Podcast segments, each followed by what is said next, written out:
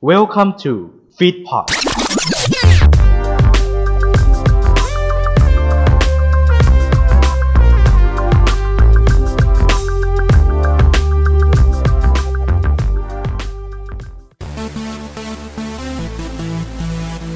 ยินดีต้อนรับเข้าสู่เกมโชว์สตอรี่พอดแคสต์ที่จะมาให้สาระความรู้จากรายการเกมโชว์ที่คุณชื่นชอบ เพราะทุกเกมโชว์มีเรื่องราว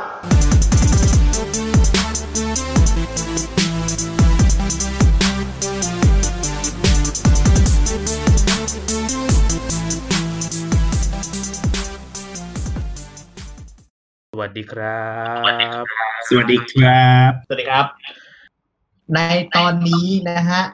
EP นี้เป็น EP ที่สี่เราก็มาในรายการที่ขึ้นต้นด้วยเลขสี่เหมือนกัน ชื่อขึ้นต้นด้วยเลขสี่เลยก็คือซีซ่าท้าตะลุยอ่าคนลุยคุณสองคนนะผม คุณสองคนไปเล่นทางนู้นนะฮะ โอ้ยเราหมายถึงสี่ต่อสี่แฟมิลี่เกม เออ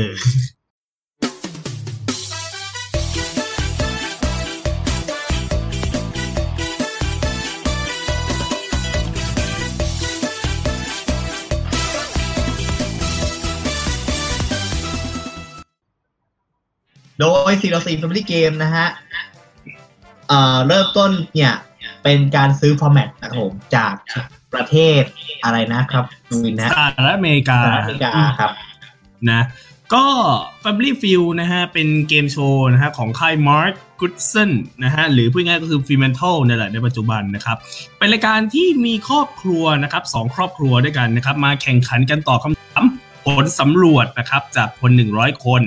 เพื่อลุ้นรับเงินรางวัลและของรางวัลต่างๆ มากมายนะครับ ออกอากาศครั้งแรกเนี่ยในวันที่ 12 กรกฎาคม คศ 1976 นะครับ ที่ช่อง ABC นะครับ ซึ่งรายการเนี่ยจะแบ่งออกมาเป็น 3 ยุคใหญ่ ๆ นะครับ โดยจะแบ่งออกมาเป็นที่ยุคที่ 1 ครับ ยุคแรกเลย ซึ่งออกอากาศครั้งแรกนะครับ ในวันที่2กรกฎาคมนะครับ คศ 1970 นะครับที่ช่อง ABC ซึ่งรายการเนี่ยจะแบ่งออกมาเป็น 3 ยุคใหญ่ ๆ นะครับ ก็เป็นยุคแรกเลย 1970 ถึง 1985 จะออกอากาศ daytime ที่ช่อง ABC นะฮะแล้วก็มีเวอร์ชัน nighttime ด้วยนะครับ โดยพิธีกรเนี่ยจะเป็นคุณ Richard Dawson นะครับยุค 2 ครับ 1988 ครับนำกลับมาทำใหม่อีกครั้งหนึ่งหายไปประมาณ 2-3 ปีได้นะครับอืมก็เอากลับมารีเมคอีกครั้ง คราวนี้ออกอากาศ daytime และ nighttime ที่ช่อง CBS นะสองครับเวลาเหมือนกันเลยเหรอฮะสองเวลาเหมือนกันนะสองเวลาเหมือนกัน แต่รูปแบบเกมรูปแบบเงินรางวัลการแจกจะไม่เท่ากันครับ ก็พิธีกรจะเป็นคุณเรย์โคมส์นะครับถึงปี 1994 หลังจาก 94 เนี่ย ก็เชิญคุณริชาร์ดดอสันกลับมาเป็นพิธีกรอีกครั้งในช่วง 94 ถึง 95 นะครับ ซึ่งก็จะเป็นอีกยุคหนึ่งเนาะแล้วก็ยุคสุดท้ายนะครับ ยุคที่ 3 1999 จนถึงปัจจุบันเลยนะครับ แต่อันนี้จะออกอากาศแค่ nighttime อย่างเดียวแล้ว นะครับพิธีกรก็จะมีหลากหลายครับ ก็ตั้งแต่ลุยแอนเดอร์สันนะฮะในปี 1999 2002ริชาร์ดคาร์นนะครับ 2002 ถึง 2006 จอห์นโอเฮเรย์นะครับ 2006 ถึง 2010 แล้วก็คนล่าสุดนะครับสตีฟฮาวีนั่นเองตั้งแต่ 2010 จนถึงตอนนี้เลยนะครับ โดยรายการเนี่ยจะถูกซื้อลิขสิทธิ์นะฮะไปผลิตในต่างประเทศเยอะแยะมากมายมากกว่า 50 ประเทศเลยทีเดียว ซึ่งหนึ่งในนั้นก็คือประเทศไทยของเราด้วย ครับผม ซึ่ง ส่วนของบ้านเรานะฮะซื้อฟอร์แมตมาในชื่อ4ต่อ4 Family Game นะผม โดยที่เริ่มต้นมาดำเนินรายการโดย คุณเป๊ะกนิษฐ์สารสินนะฮะอืมโดยกติกาคือ มีทางบ้านแบ่งมามาเป็นทีมกันเป็นทีมครอบครัวนะครับผมสี่คนรวมทีมกันได้สี่คนนะฮะ ทีมไหนทำถึงสองร้อยคะแนนก่อนจะเป็นแชมป์เข้าสู่รอบโบนัสชิงเงินหนึ่งแสนบาทอืมโดยที่รอบที่หนึ่งกับรอบที่สองจะเป็นคะแนนแบบปกตินะครับผมคือคะแนนเป็นคูณหนึ่ง พอรอบที่สามเนี่ยจะเป็นคะแนนคูณสองถ้าทั้งสองทีมยังไม่มีทีมไหนถึงสองร้อยคะแนน จะต้องมีคำถามเพิ่มในรอบที่สี่ซึ่งเป็นคะแนนคูณสามนะฮะอืมซึ่งโดยการจะได้ข้อนั้นไปเล่นนะครับผม คือการต้องไปที่เฟส to เฟสสองคนยืนประจันหน้ากัน แล้วก็พิธีกรจะเป็นคนอ่านคำถามนะครับผมว่าคำตอบกี่คำตอบจากหนึ่งร้อยคน คิดว่าคนตอบอะไรมากที่สุดคำถามนี้ เสร็จปุ๊บเมื่ออ่านคำถามจบสามารถกดไปตอบได้เลย ตอบถ้าตอบแล้วอยู่ที่อันดับหนึ่งคำตอบของเราอยู่ที่อันดับหนึ่งก็มีสิทธิ์เลือกครับว่าจะเล่นเองหรือจะโยน โดยที่ก็เล่นกันไปเรื่อยๆ โดยที่คนที่เล่นเอง หรือคนที่ถูกโยนมานะผม ทีมนั้นห้ามปรึกษากัน ส่วนอีกฝั่งหนึ่งรอสัญญาณการปรึกษากันจากพิธีกรเมื่อฝั่งที่เล่นเองพลาดสองครั้งแล้วนะฮะ เมื่อพลาดครั้งที่สามอีกฝั่งหนึ่งมีสิทธิ์ขโมยคะแนน ถ้าขโมยคะแนนได้ก็รับคะแนนข้อที่สะสมที่สะสมมาได้ไปเลยครับ นะ ก็ครับ รูปแบบรายการหลักๆเนี่ยก็เมื่อกี้พี่เปเล่บอกแล้วก็คือครอบครัวคนนะฮะทีมละห้าคนนะ ถ้าเป็นถ้าอขเมองริอเมริกาจะเป็นห้าคน แต่ถ้าของบ้านเราคือสี่คน บ้านเราสี่คน แต่อเมริกาเอาจริงก็มีสี่คนเหมือนกัน ยุคไหนครับ9495เนี่ยฮะช่วงที่เชิญคุณริชาร์ดดอสันกลับมาเป็นพิธีกรอีกทีหนึ่งนะ ก็ตามที่พี่เปเล่บอกเลยคือจะแข่งการตอบคำถามผลสำรวจนะฮะรับเงินรางวัลของรางวัลต่างๆ โดยเวอร์ชัน original เนี่ยเวลาเปิดรายการเนี่ยก็จะมี a n n o u n เซอร์นะฮะก็จะแนะนำครอบครัวแต่ละครอบครัวสไตล์เป็นรูปพอ r t เทรตแบบนิ่ง ก็คือจะพูดชื่อครอบครัวมา แล้วก็พูดว่าบุคคลในครอบครัวเนี่ยมีใครใครใครใครบ้าง โดยที่ครอบครัวเนี่ยคนในครอบครัวทุกคนเนี่ยจะนิ่งฟรีซกันหมดเลย จะทำท่านิ่งนะฮะแช่แข็งเอาไว้ หลังจากพูดชื่อคนสุดท้ายออกปุ๊บก็จะหยุดฟรีซก็คือทำตัวตามปกติดีดาปกมืออะไรก็ว่ากันไปแล้วก็เดินลงมาที่โพเดียม เดินลงมาโพเดียมอะไรแบบนั้นไปจะจะว่าไปแฟกต์อย่างหนึ่งครับรายการนี้เนี่ยเอาจริง ๆนะครับ ในเกมโชว์ต่างประเทศในรายการอื่น รายการนี้สมัครง่ายกว่าเพื่อนฮะยังไงฮะก็ง่ายๆเลยครับ ขอแค่ให้หนึ่งในห้าคนอายุเกินสิบแปดคนหนึ่งก็เอามาร่วมรายการได้ฮะเออ ขอแค่คนเดียวเลยและในขณะที่บ้านแต่เราบ้าน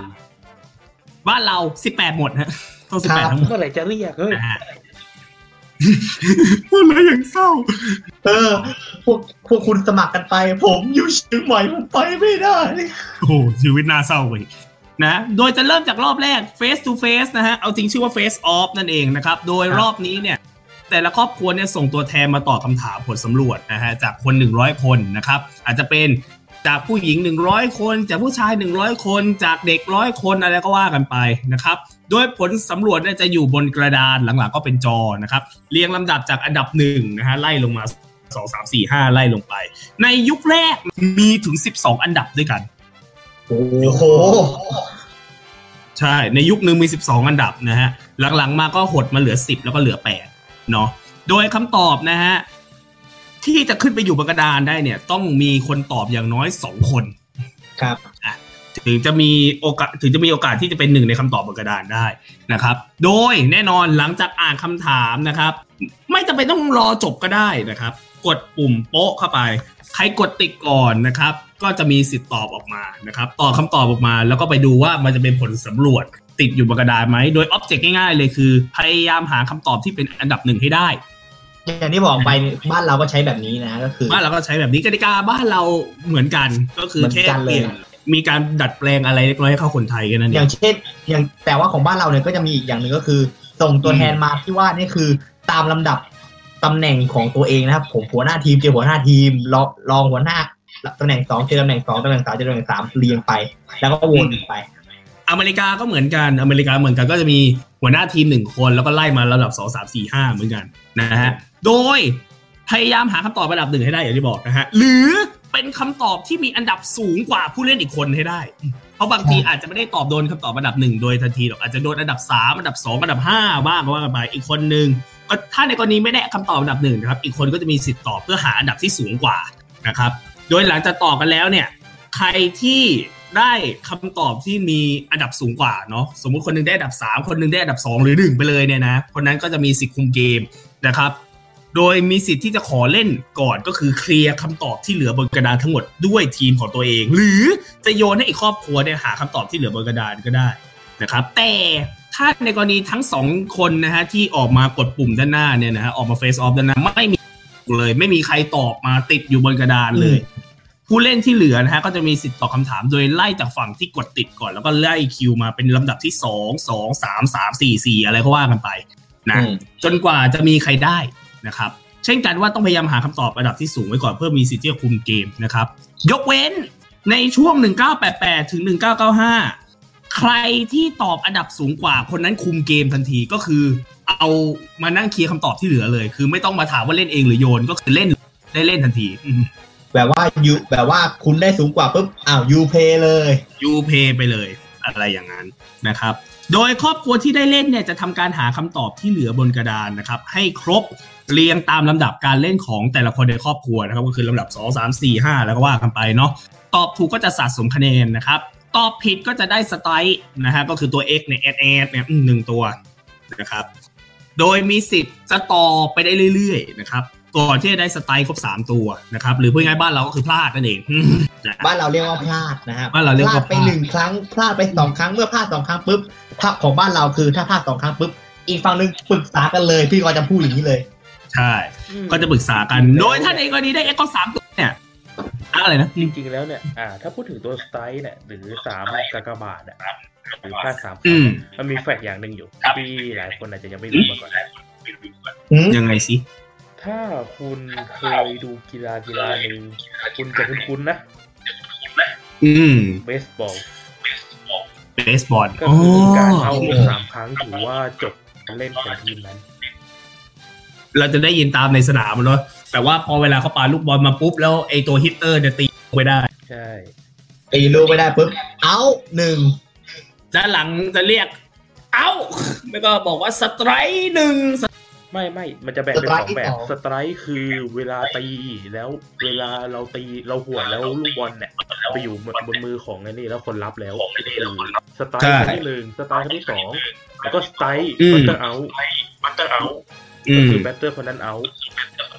ใช่ batter มัน out ครบสามครั้งก็จะเป็นการจบจบเกมของทีมนั้นทันทีและจะเป็นการสลับสลับกัน อืมซีโอซีก็ใช้อันนั้นคือในกีฬาคอมมินิซีก็ใช้หลักการคล้ายๆกันก็คือ strike ครบสามครั้งก็ถือว่าจบการเล่นของทีมนี้ อืม แล้วอีกทีมก็จะมีสิทธิ์การขโมยคะแนนกองกลางทั้งหมดนะฮะใช่คือข้อที่ตอบมาทั้งหมดเนี่ยไว้ให้กับทีมตัวเอง โดยถ้าสามารถแย่งคำตอบบนกระดานแค่คำตอบคำตอบเดียวเท่านั้นเองคำตอบคำตอบเดียวนั้น หาที่เหลืออยู่ข้อแหละข้อเดียวติดอยู่บนโผปุ๊บคะแนนกองกลางมีเท่าไหร่ก็ยึดมาเลย นะครับ แต่ถ้าครับผมตอบไม่ได้ คะแนนทั้งหมดคือคือเข้าไปนะครับ ให้คะแนนกองกลางให้กับทีมที่ได้คุมเกมนั่นเองนะครับ โดยหัวหน้าทีมนะฮะจะเป็นคนตอบคำตอบในข้อขโมยนะครับเท่านั้น ยกเว้น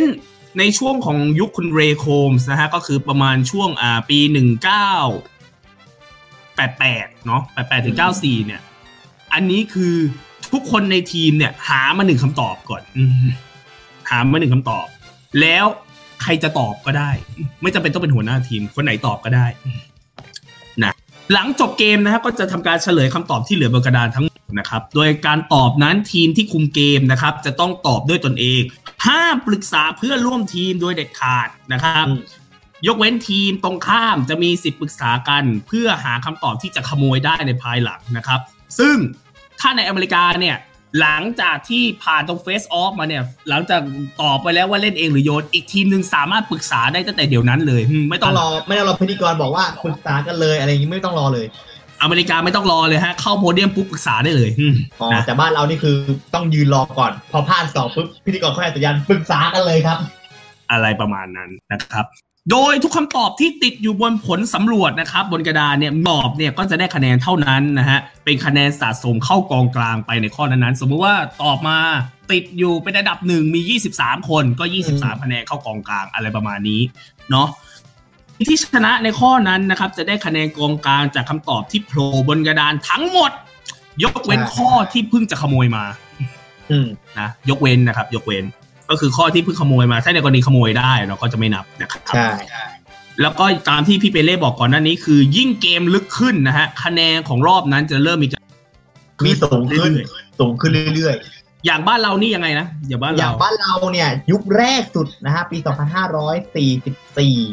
อืมนะฮะก็จะเป็นรอบที่หนึ่งรอบที่สองรอบที่สามคะแนนคูณสองถ้ายังไม่มีทีมไหนถึงสามถึงสองร้อยคะแนน ก็รอบที่สี่เล่นต่อยข้อหนึ่งอืม เป็นรอบคูณสามซึ่งจบแน่อ่าฮะอืมๆประมาณนี้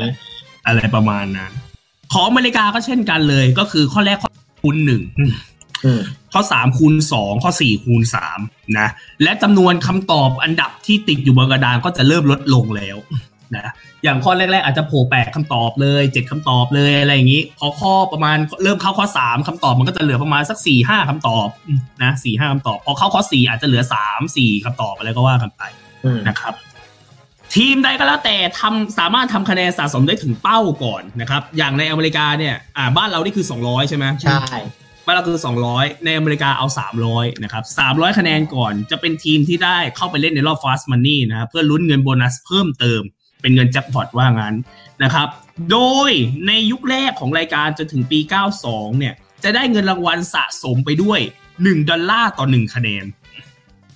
หืมทั้งสองทีม ใช่ทั้งสองทีมได้ทั้งคู่ อ๋อแบบว่าแบบว่าในรอบในรอบการหาแชมป์เนี่ยคือถ้าใครได้กี่คะแนนรับไปเลยหนึ่งดอลลาร์ต่อหนึ่งคะแนน ใช่ สมมุติว่าอ่าอย่างทีมพี่เปเล่ชนะอย่างเงี้ยพี่เปเล่ได้ไป 435 คะแนนสมมติ ก็จะเป็นเงินรางวัลสะสมเข้าทีมก่อนเลย 435 ดอลอะไรอย่างเงี้ยอ๋อทีมแพ้ก็เช่นกันนะทีมแพ้อะสมมติว่าทีมแพ้ไม่ถึงไม่ถึง 300ใช่ไหมอะสมมติว่าได้สักอ่า197ละกัน 197 คะแนนก็รับกลับบ้านไป 197 ดอลเป็นเงินกลับบ้านอืมแล้วก็ในยุคแรกจนถึงปี 1999 นะครับ ไม่มีจำนวนข้อตายตัวว่าจะเล่นกี่รอบ ก็คือเล่นไปเรื่อยๆ เลย จนกว่าจะมีใครทำคะแนนถึง อ่าฮะถึงสามเล่นไปเรื่อยๆจนถึงสามร้อยเลยเหรอครับอืมเล่นไปเรื่อยๆครับ เล่นหกไม่มีข้คูณสองเจ็ดไม่มีคูณแปดสามข้อไปเรื่อยเลยไม่มีเลยคูณสองคูณสามไม่มีอืมโอ้โหเล่นไปเรื่อยๆนะครับโลกิตแล้วก็ในยุคแรกเนี่ยอ่าในยุคของอ่า ปีหนึ่งเก้าเก้านะฮะเอาอืมในยุคปีหนึ่งเก้าเก้าเก้าถึงสองพันสองนะฮะหารู้ไหมใน main game เนี่ย มีเสมอด้วย อะฮะฮะครับอืมยุคปีหนึ่งเก้าเก้าเก้าถึงสองพันสองก็คือยุคของอ่าลุยแอนเดอร์สันนะยุคนั้นมีการเล่นเนี่ยกติกาการเล่นจะแตกต่างไปอีกอืมเดี๋ยวอันนี้จะว่ากันอีกทีหนึ่งนะครับ โดยกติกาเนี่ยก็อย่างที่บอกคือทำได้ถึง 300 คะแนนก่อนก็คือได้เข้าไปเล่น Fast Money แต่ถ้าในกรณีหลังจบคำถามทีสี่4 แล้วนะครับ ทีมใดก็แล้วแต่ทั้ง 2 ทีมเนี่ยยังไม่มีทีมใดทำได้ถึง 300 คะแนนหรือทำคะแนนถึงเป้านะครับทั้ง 2 ทีมก็จะต้องออกมาเล่นคำถาม Sudden Death นะครับซึ่งเพื่อหาผู้แพ้ชนะในข้อที่5เนาะโดยคะแนนในข้อนั้นจะมีค่าเป็นคูณ 3 และก็จะมีแค่คำตอบอันดับหนึ่งอยู่บนกระดานเท่านั้น เป็นการหากระตอบอันดับหนึ่งเท่านั้นอย่างเดียวเลยทีมไหนเจอคำตอบอันดับหนึ่งก่อนก็เข้ารอบไปเลยนะครับ โดยส่วนใหญ่นะฮะเกือบทุกเวอร์ชั่นของ Family Feud ที่ซื้อลิขสิทธิ์ไปเนี่ย จะมี target คะแนนชนะที่ 300 คะแนนตลอดบ้านเราแรก ๆก็ 200 ใช่ไหมอืมคือเริ่มต้นยุคแรกสุดจะสองร้อยครับผม แต่พอมายุคหลังๆ เนี่ยก็เริ่มปรับเปลี่ยนเป็นสามร้อยตามอเมริกาแล้ว ใช่นะฮะก็ส่วนใหญ่อย่างที่บอกคือถ้าถึง 300 คะแนน ส่วนใหญ่ตามทุกทุกประเทศที่ซื้อลิขสิทธิ์ไปเนี่ยจะประมาณ 300 นะครับ ยกเว้นช่วง premiere ของรายการอืมช่วง premiere ของรายการตอนรายการมาใหม่ๆเลย 1976 เนี่ย หนึ่งก็จะถกคะคะแนน target อยู่ที่200เอ้าอ๋อ คือแบบอืมใช้ใช้น้อยลง ใช้น้อย ใช้น้อยเพราะรายการมันครึ่งชั่วโมงอืมอืมแล้วก็พยายามแบบว่าพิธีกรเนี่ยคุณริชเชิร์ดเนี่ยแกก็จะแบบว่า อ่ามีพันกับ ก็แบบว่าคุยเคยอะไรว่ากันไปนะ ก็จะกินเวลาตรงนั้นด้วยคะแนนก็เลยเอาน้อยๆแล้วกัน200แต่ในช่วงปี1984 1985เนี่ย 1984 1985 ก็คือช่วงอ่าท้ายๆของยุคคุณริชเชิร์ดเนี่ย คะแนน target เพิ่มไป 400 โอ้อะฮะ ฮะจะหาครับสี่ร้อยฮะ ทั้ง400 daytime ทั้ง daytime และ nighttime เลยสองเวลาด้วย อืมซี daytime nighttime ปรับอะจริงจริงแล้วก็มีอยู่ช่วงหนึ่งครับ ที่คะแนน target ไม่ตายตัว ใครมากกว่าชนะเลย หลังจากเล่นจบข้อสี่ใครคะแนนมากกว่าชนะ ไม่ตายตัวจริงโดยในข้อ4เนี่ยก็คือไอายุคยุคที่บอกว่าไม่มี target ตายตัว1999ถึง2002คือยุคของคุณลูวี่แอนเดอร์สันที่ผมค้างไว้เมื่อกี้ๆอะฮะยุคนี้จะเล่นถึงเล่น4ข้อ ข้อ1ข้อ2ข้อ3คะแนนคูณ1ทั้งหมด อ่าอืมข้อ4คะแนนคูณ3และพลาดได้ครั้งเดียวครับ อ๋อคูณโอเคสองไม่มีไม่คูณมีสอคูงณสองอืม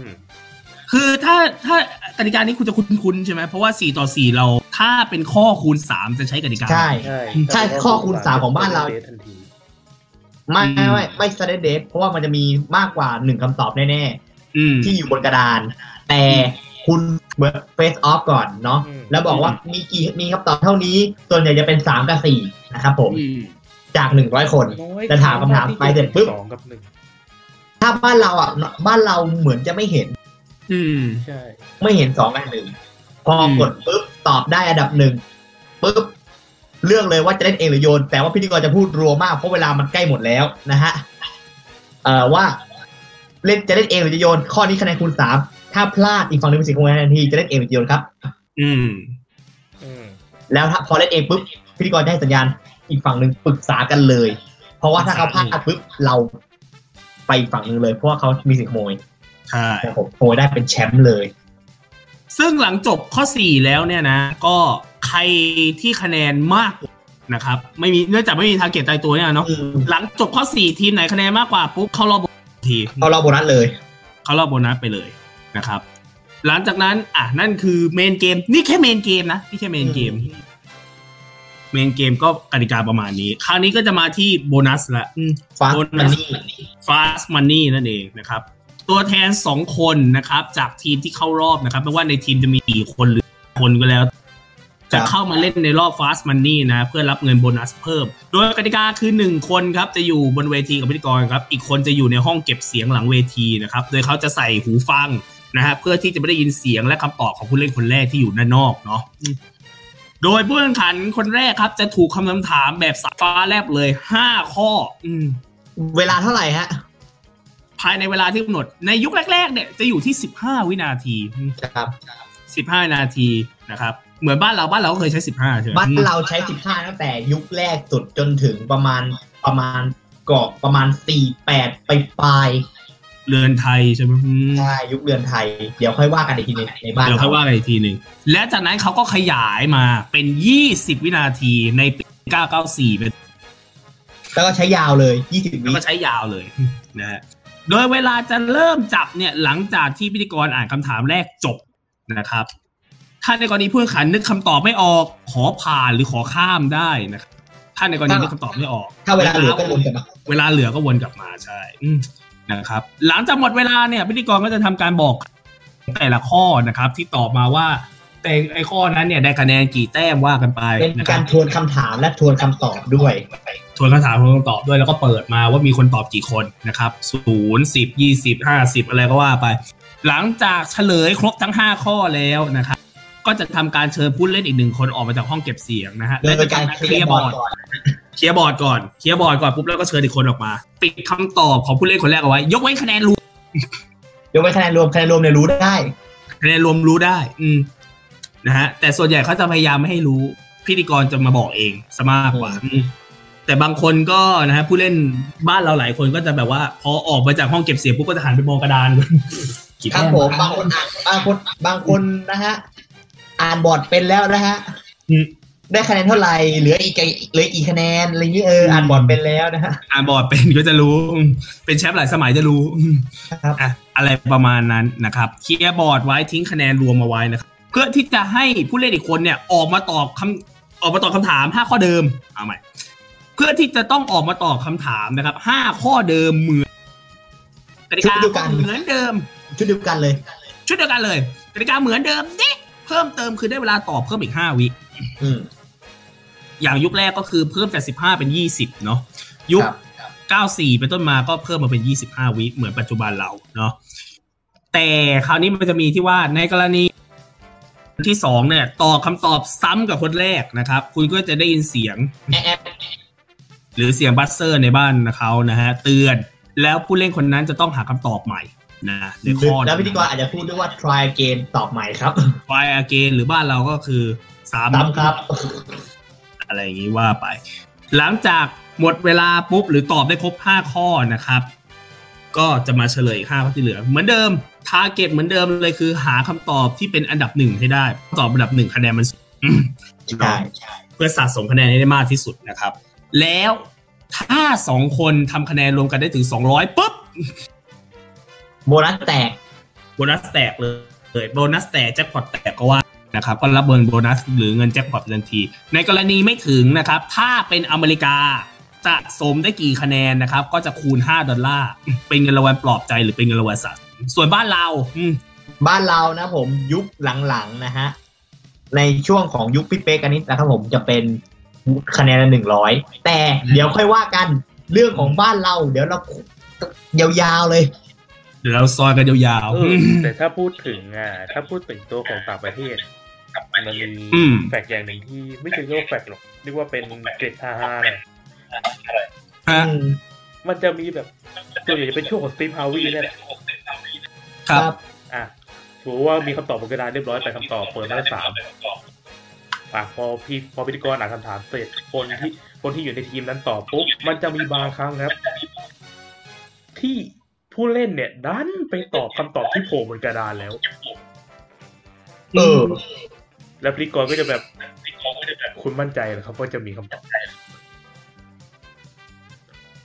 ประมาณแบบว่า ทวนทวนความจำแบบว่า เอ้ย มั่นใจอะอืมและมั่นใจเหรอและมีคำตอบเนี้ยใช่แล้ว แล้วพิธีกรก็จะแล้วพิธีกรหรือพี่สตีฟเนี่ย ก็จะไปทานไปถาม คนดูว่า มีข้อนี้หรือเปล่า แล้วคุณก็จะบอกมีมี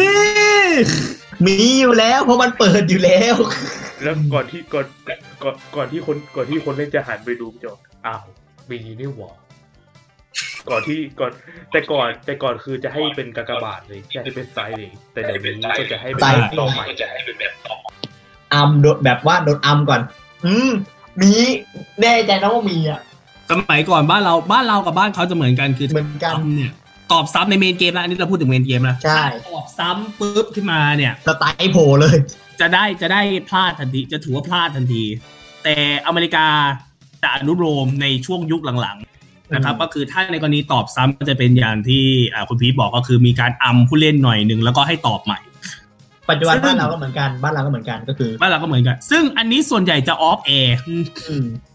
คือจะไม่ค่อยได้เห็นช็อตออกอากาศเท่าไหร่คือ จะเห็นแค่แบบว่าอ่าตอบคำตอบที่อยู่บนกระดานมาแล้ว แล้วจากนั้นก็จะตัดภาพมาที่พิธีกรบอกว่า try again ไปเลยอืมนะยกเว้นถ้าในกรณีวันนั้นแม่ง เป็นประเด็นมากวันนั้นเป็นประเด็นมากนะฮะ ก็จะทิ้งไว้ให้อัมเล่นนะครับประผมมาณเป็นั้นนการโดนอัมของผู้เล่นอีกทีหนึ่งนะฮะนะฮะ อะกลับไปที่ Fast Money ต่อ โดยเงินรางวัลนะครับในรอบโบนัสนะครับก็จะเพิ่มขึ้นตามการเวลาไปเนาะตอนแรก ๆ ของรายการที่ออกอากาศช่วง Day Time จะเล่นเพื่อ 5,000 ดอลลาร์นะครับแต่พออยู่ nighttime ก็จะเพิ่มมาเป็นหมื่นดอลลาร์หนึ่งหมื่นดอลลาร์เนาะอืมพอเข้ามาเป็นปี 2001 เป็นต้นมาเนี่ย เงินรางวัลก็ถูกเบิ้ลเป็น20,000ดอลลาร์ซึ่งอันนี้เป็นคำขอร้องจากพิธีกรคุณลูวี่แอนเดอร์สันเองว่าอยากเพิ่มเงิน เป็น20,000นะแล้วก็ในอเมริกาก็จะใช้20,000ยาวมาเลย ใจป่าอืมจากนั้นก็ใช้ยอดนี้มาตั้งแต่ตอนนั้นนะใช้ยอดนี้มาตั้งแต่ตอนนั้นอะคราวนี้มาที่ระบบรักษาแชมป์นะครับในอเมริกามีระบบรักษาแชมป์เหมือนกัน แน่นอนว่าพอรายการ on air ที่ช่อง ABC ในยุคแรก ในช่องเนี่ยเขาจะมีกฎระเบียบเรื่องการได้รับเงินรางวัลในรายการเกมโชว์นะว่าคุณอ๋อสามารถรับได้ถึงเท่านี้นะ ถ้ารับได้ถ้ารับแล้วแตะเป้านี้ปุ๊บเนี่ย คุณต้องออกจากการเป็นผู้เข้าแข่งขันแล้ว เป็นแบบกฎสากลเลยเป็นกฎสากลฮะโดยอย่างใน ABC ตอนนั้นเนี่ยหนึ่งเก้าเจ็ดกว่าๆเนี่ยนะ ต้องอ่าถ้าในกรณีเงินรางวัลเนี่ยของทีมนั้นเนี่ย แตะยอดสองหมื่นห้าสองหมื่นห้าพันดอลลาร์ปุ๊บ เกินได้นะไม่ว่ากันแต่ถ้าแตะสองหมื่นห้าปุ๊บ ถึงเป้านี้ถือว่าต้องจบการเป็นแชมป์เพียงเท่านี้ แล้วก็มีไม่ต่ว่าอคุทีณมจะมีใหม่มากี่สมัยก็แล้ว แต่คุณจะเก็บมาเป็นสิบมาเป็นร้อยไม่รู้แหละ ถ้าถึงสองหมื่นห้าปุ๊บคือหยุดจบแค่นั้น แล้วก็มีสองทีมใหม่เข้ามา ใช่ แต่เอาจริง ๆ เนี่ย อันนี้เป็นแฟกต์อีกอย่างหนึ่งคือ พอช่วงออกอากาศปี1977เนี่ย ไม่ว่าใครจะได้เงินเท่าไหร่ ก็จะมีการเปลี่ยนผู้เล่นใหม่สองเทปอ่าสองทีมทุกเทปหึใช่อืม ไม่มีระบบรักษาแชมป์ในช่วง 1977 เฉพาะช่วง nighttime ของ 1977 เท่านั้นด้วยนะ คืออยู่ดีๆ ก็ระบบรักษาแชมป์หายไปแวบหนึ่งในเจ็ดคือทุกเทป ทุกตอนมีสองทีมใหม่ทุกตอน โอ้โหสองทีมใหม่ทุกตอน ถามว่าเกิดอะไรขึ้น เกิดจากการปั่นเทปครับอืมทำไมทำไมถึงต้องปั่นเทปฮะปั่นเทปถ้าตามภาษาเราคือประมาณว่าเทปรวนนะจะ ประมาณว่าเทปรวนหรือเทปขัดข้องเทปอะไรพวกเนี้ยมันก็เลยแบบว่านี่มันก็หายไปแว็บหนึ่งไม่รู้แล้วได้นะแต่เขาให้ข้อมูลเรามาว่าเป็นการปั่นเทปซึ่งในความหมายของเขาคืออะไรเราก็ไม่ทราบเหมือนกันนะครับแต่พอมาออกอากาศที่ช่อง CBS แล้วเนี่ยก็คือในยุคที่สองเนี่ยนะฮะทั้ง nighttime ทั้ง daytime nighttime เนี่ยมีระบบรักษาแชมป์เช่นกันนะครับ โดยครอบครัวที่เป็นแชมป์เนี่ยสามารถรักษาแชมป์ได้สูงสุดที่ 5 สมัย อ๋อเหมือนเหมือนบ้านเรายุคหลังเหมือนบ้านเรายุคหลังๆ แต่ในช่วงปี 94-95 เนี่ยที่ออกอากาศช่วงกลางคืนนั้นนะฮะ ไม่มีระบบรักษาแชมป์เลยๆฮะ ใน 94-95 ยุคที่เชิญอ่าคุณริชาร์ดดอสันกลับมาเป็นไม่มีระบบรักษาแชมป์แต่จะใช้ระบบเกมอีกรูปแบบหนึ่งก็คือ เนื่องจากว่าในเวอร์ชั่น 94-95 เนี่ยนะฮะ เพิ่มเวลาออกอากาศครับ ปกติรายการออนแอร์ครึ่งชั่วโมงนะฮะ พอเข้ามาปี 94-95 เนี่ยออนแอร์ชั่วโมงหนึ่งเต็มได้สล็อตเวลามาชั่วโมงหนึ่งนะครับ ระบบเกมก็เลยเปลี่ยนใหม่ก็คือ ครอบครัวไหนที่เป็นแชมป์ในช่วงครึ่งแรกของรายการอืมจะเล่นสองเกมนะ เทปนั้นจะเล่นสองเกมนะครับ มีสองชุดใหญ่ ใครที่ชนะในครึ่งแรก ครอบครัวที่เป็นแชมป์คนนั้นจะเข้าไปเล่นในครึ่งหลังกับอีกทีมหนึ่ง ซึ่งเคยเป็นอดีตแชมป์ในช่วงปี 1977ถึง85 โอ้โห อารมณ์เหมือนแบบของบ้านเรานี่หน่อย เดี๋ยวค่อยว่ากันอีกทีหนึ่งเราค่อยอืมว่ากันอีกทีหนึ่งนะ ในช่วงครึ่งหลังของรายการนั่นเองนะครับอะอันนั้นก็คือจบในช่วงยุค 2 ไป พอเข้ายุค 3 ครับ ในช่วงปี 1999 ถึง 2000 กลับมาใช้ระบบ 2 ทีใหม่ทุกเทปเหมือนเดิมฮะต่อที่ใหม่แล้วเหรอ ใช่กลับมาเป็นระบบนี้ แล้วผ่านไปอีกสักพักหนึ่งกดรักษาแชมป์5สมัยก็กลับมาอีกรอบหนึ่งเป็นรอบ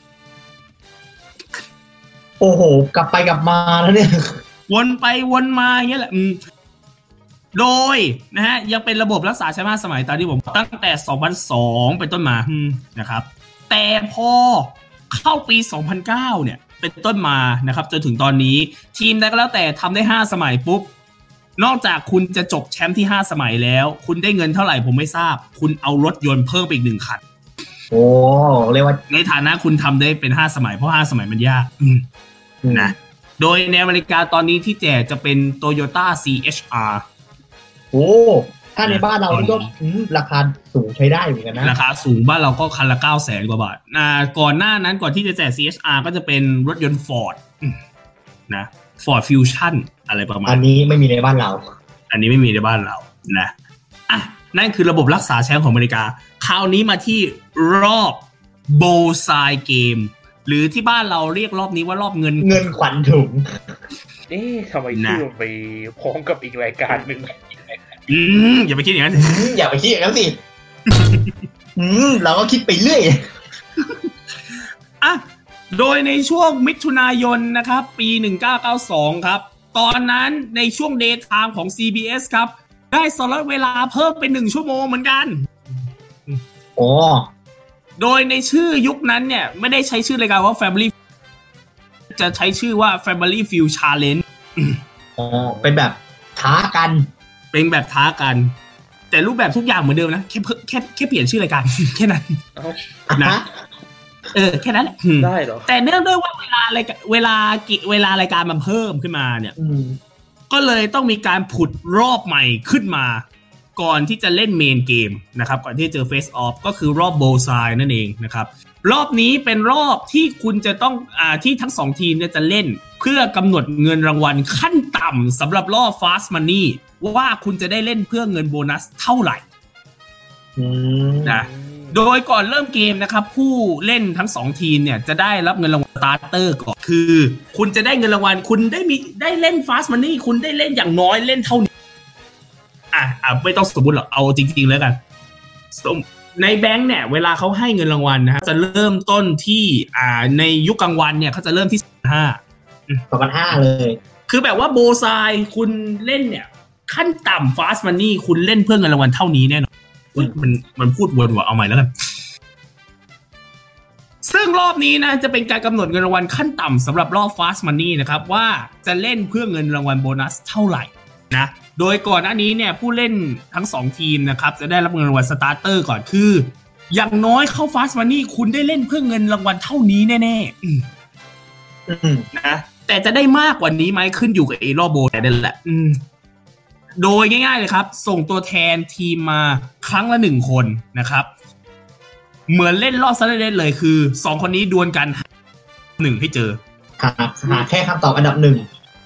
โบไซโบไซคือแบบเป๊ะๆ ถ้าในหลักของเกมปาเป้าเนี่ยโบไซก็คือ ไอตัวจุดแดงๆ ตรงกลางตรงเป้ากลางสุดเลยกลางปกหรืติอเขาเรียกว่าตาวัวตามหลัก ตามหลักมันจะมี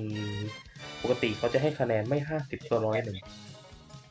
อืมอืมได้อันนี้คือในหลักของไอ้ปาเป้านะ เหมือนกันเลยคือ ถ้าเปรียบเสมือนในเกมนี้ก็คือพยายามหาคำตอบที่เป๊ะอันดับหนึ่งเท่านั้น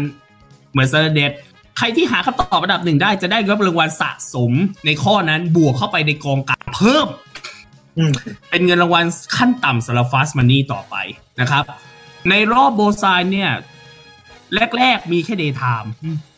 อืม ผ่านไปครับแรก ๆ มีแค่ daytime ในปีมิถุนา1990 ใช่ไหมหลัง ๆ มาครับ3เดือนต่อมากันยา1990 เข้าไปอยู่ใน nighttime ด้วย โอ้แต่ตอนอยู่ nighttime รายการมีแค่ครึ่งชั่วโมง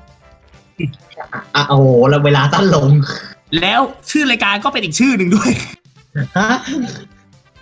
Daytime เป็น Family Feud Challenge Night Time ใช้ชื่อว่า New Family Feud ครับหลายชื่อมากห ลายชื่อเหลือเกินอืม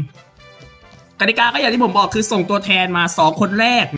ของทีมตามลำดับเนาะสองคนแรกคือคู่ที่หนึ่งหนึ่งสองสองสามสามสี่สี่อะไรเงี้ยเนาะออกมาเล่นเหมือนรอบเฟสออฟเลย แต่จะเล่นเหมือนระบบเซนเด็กคือหาคำตอบลำดับหนึ่งให้เจอ ใครหาคำตอบเจอก็สะสมเงินรางวัลกองกลางเข้ากองกลางของทีมเพิ่ม แล้วก็ถ้าในกรณีอ่าเป็นแชมป์ขึ้นมาเนี่ยก็จะได้เล่นเพื่อเงินรางวัลกองกลางที่สะสมมาในข้อนั้นเองนะครับซึ่งจะเล่นกัน 5 ข้อก็คือทุกคนในทีมมีสิทธิ์เล่นอย่างน้อยคนละหนึ่งข้อแน่นอนเนาะอือฮึโดยช่วงครึ่งแรกของยุคออกอากาศ Daytime เนาะทั้ง 2 ทีมจะมีสตาร์เตอร์กองกลางที่ 2,500 ดอลลาร์นะครับโดยคำถามข้อแรกจะเริ่มต้นที่ 500นะครับ2,001ไล่ไปจนถึงข้อ 5 2,500 ดอลนั่นเองนะครับ ซึ่งเท่ากับว่าถ้าในกรณีทำ perfect play จริง ๆ ก็คือได้ 5 ข้อทีมตัวเองเหมาเรียบเลย5ข้ออืม clean sweep ไปเลย คุณจะได้เงินรางวัลจากรอบโบว์ไซด์อีก 7,500 บวกกับของเดิมที่มีอยู่แล้ว 2,500 เท่ากับว่าจะมีสิทธิ์เล่นในรอบโบนัสสูงสุดคือ 10,000 ดอลลาร์หนึ่งหมื่นแต่พอเข้ามาช่วงครึ่งหลังของยุคกลางวันนะครับ อันนี้คือในยุคอย่างที่ผมบอกว่า f a i r y Field Challenge มันเนื่องจากว่ามันเป็นรายการ อืมอืมครึ่งแรก เริ่มต้นที่2,500ครึ่งหลังรายการสตาร์ทที่5,000โอ้โหแล้วเงินรางวัลทั้ง5ข้อคูณ2หมด ข้อแรก1,000ข้อ2,000ข้อ3,000ไล่กันไปอืมก็กลายจนเป็นถึงสข้อองหมื่น5ถ้าปีสามได้ก็มีสองหมื่นคลีนสวิปได้คือ1 5ื่นบวกกับห้าพันเป็นสองหมื่นนั่นเท่ากับว่าถ้าในกรณีวันนั้นนะครับ คุณเป็นแชมป์ทั้งรายการเลย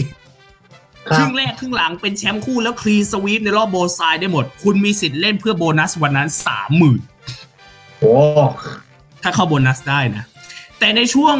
อาของริชาร์ดดอสันกลับมารับหน้าที่พิธีกรใน 94 นะฮะ 1994 รอบนี้เปลี่ยนชื่อใหม่ครับ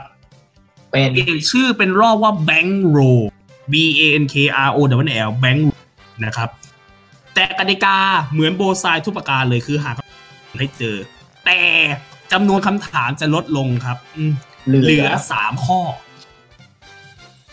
แล้วเนื่องจากว่าอียุค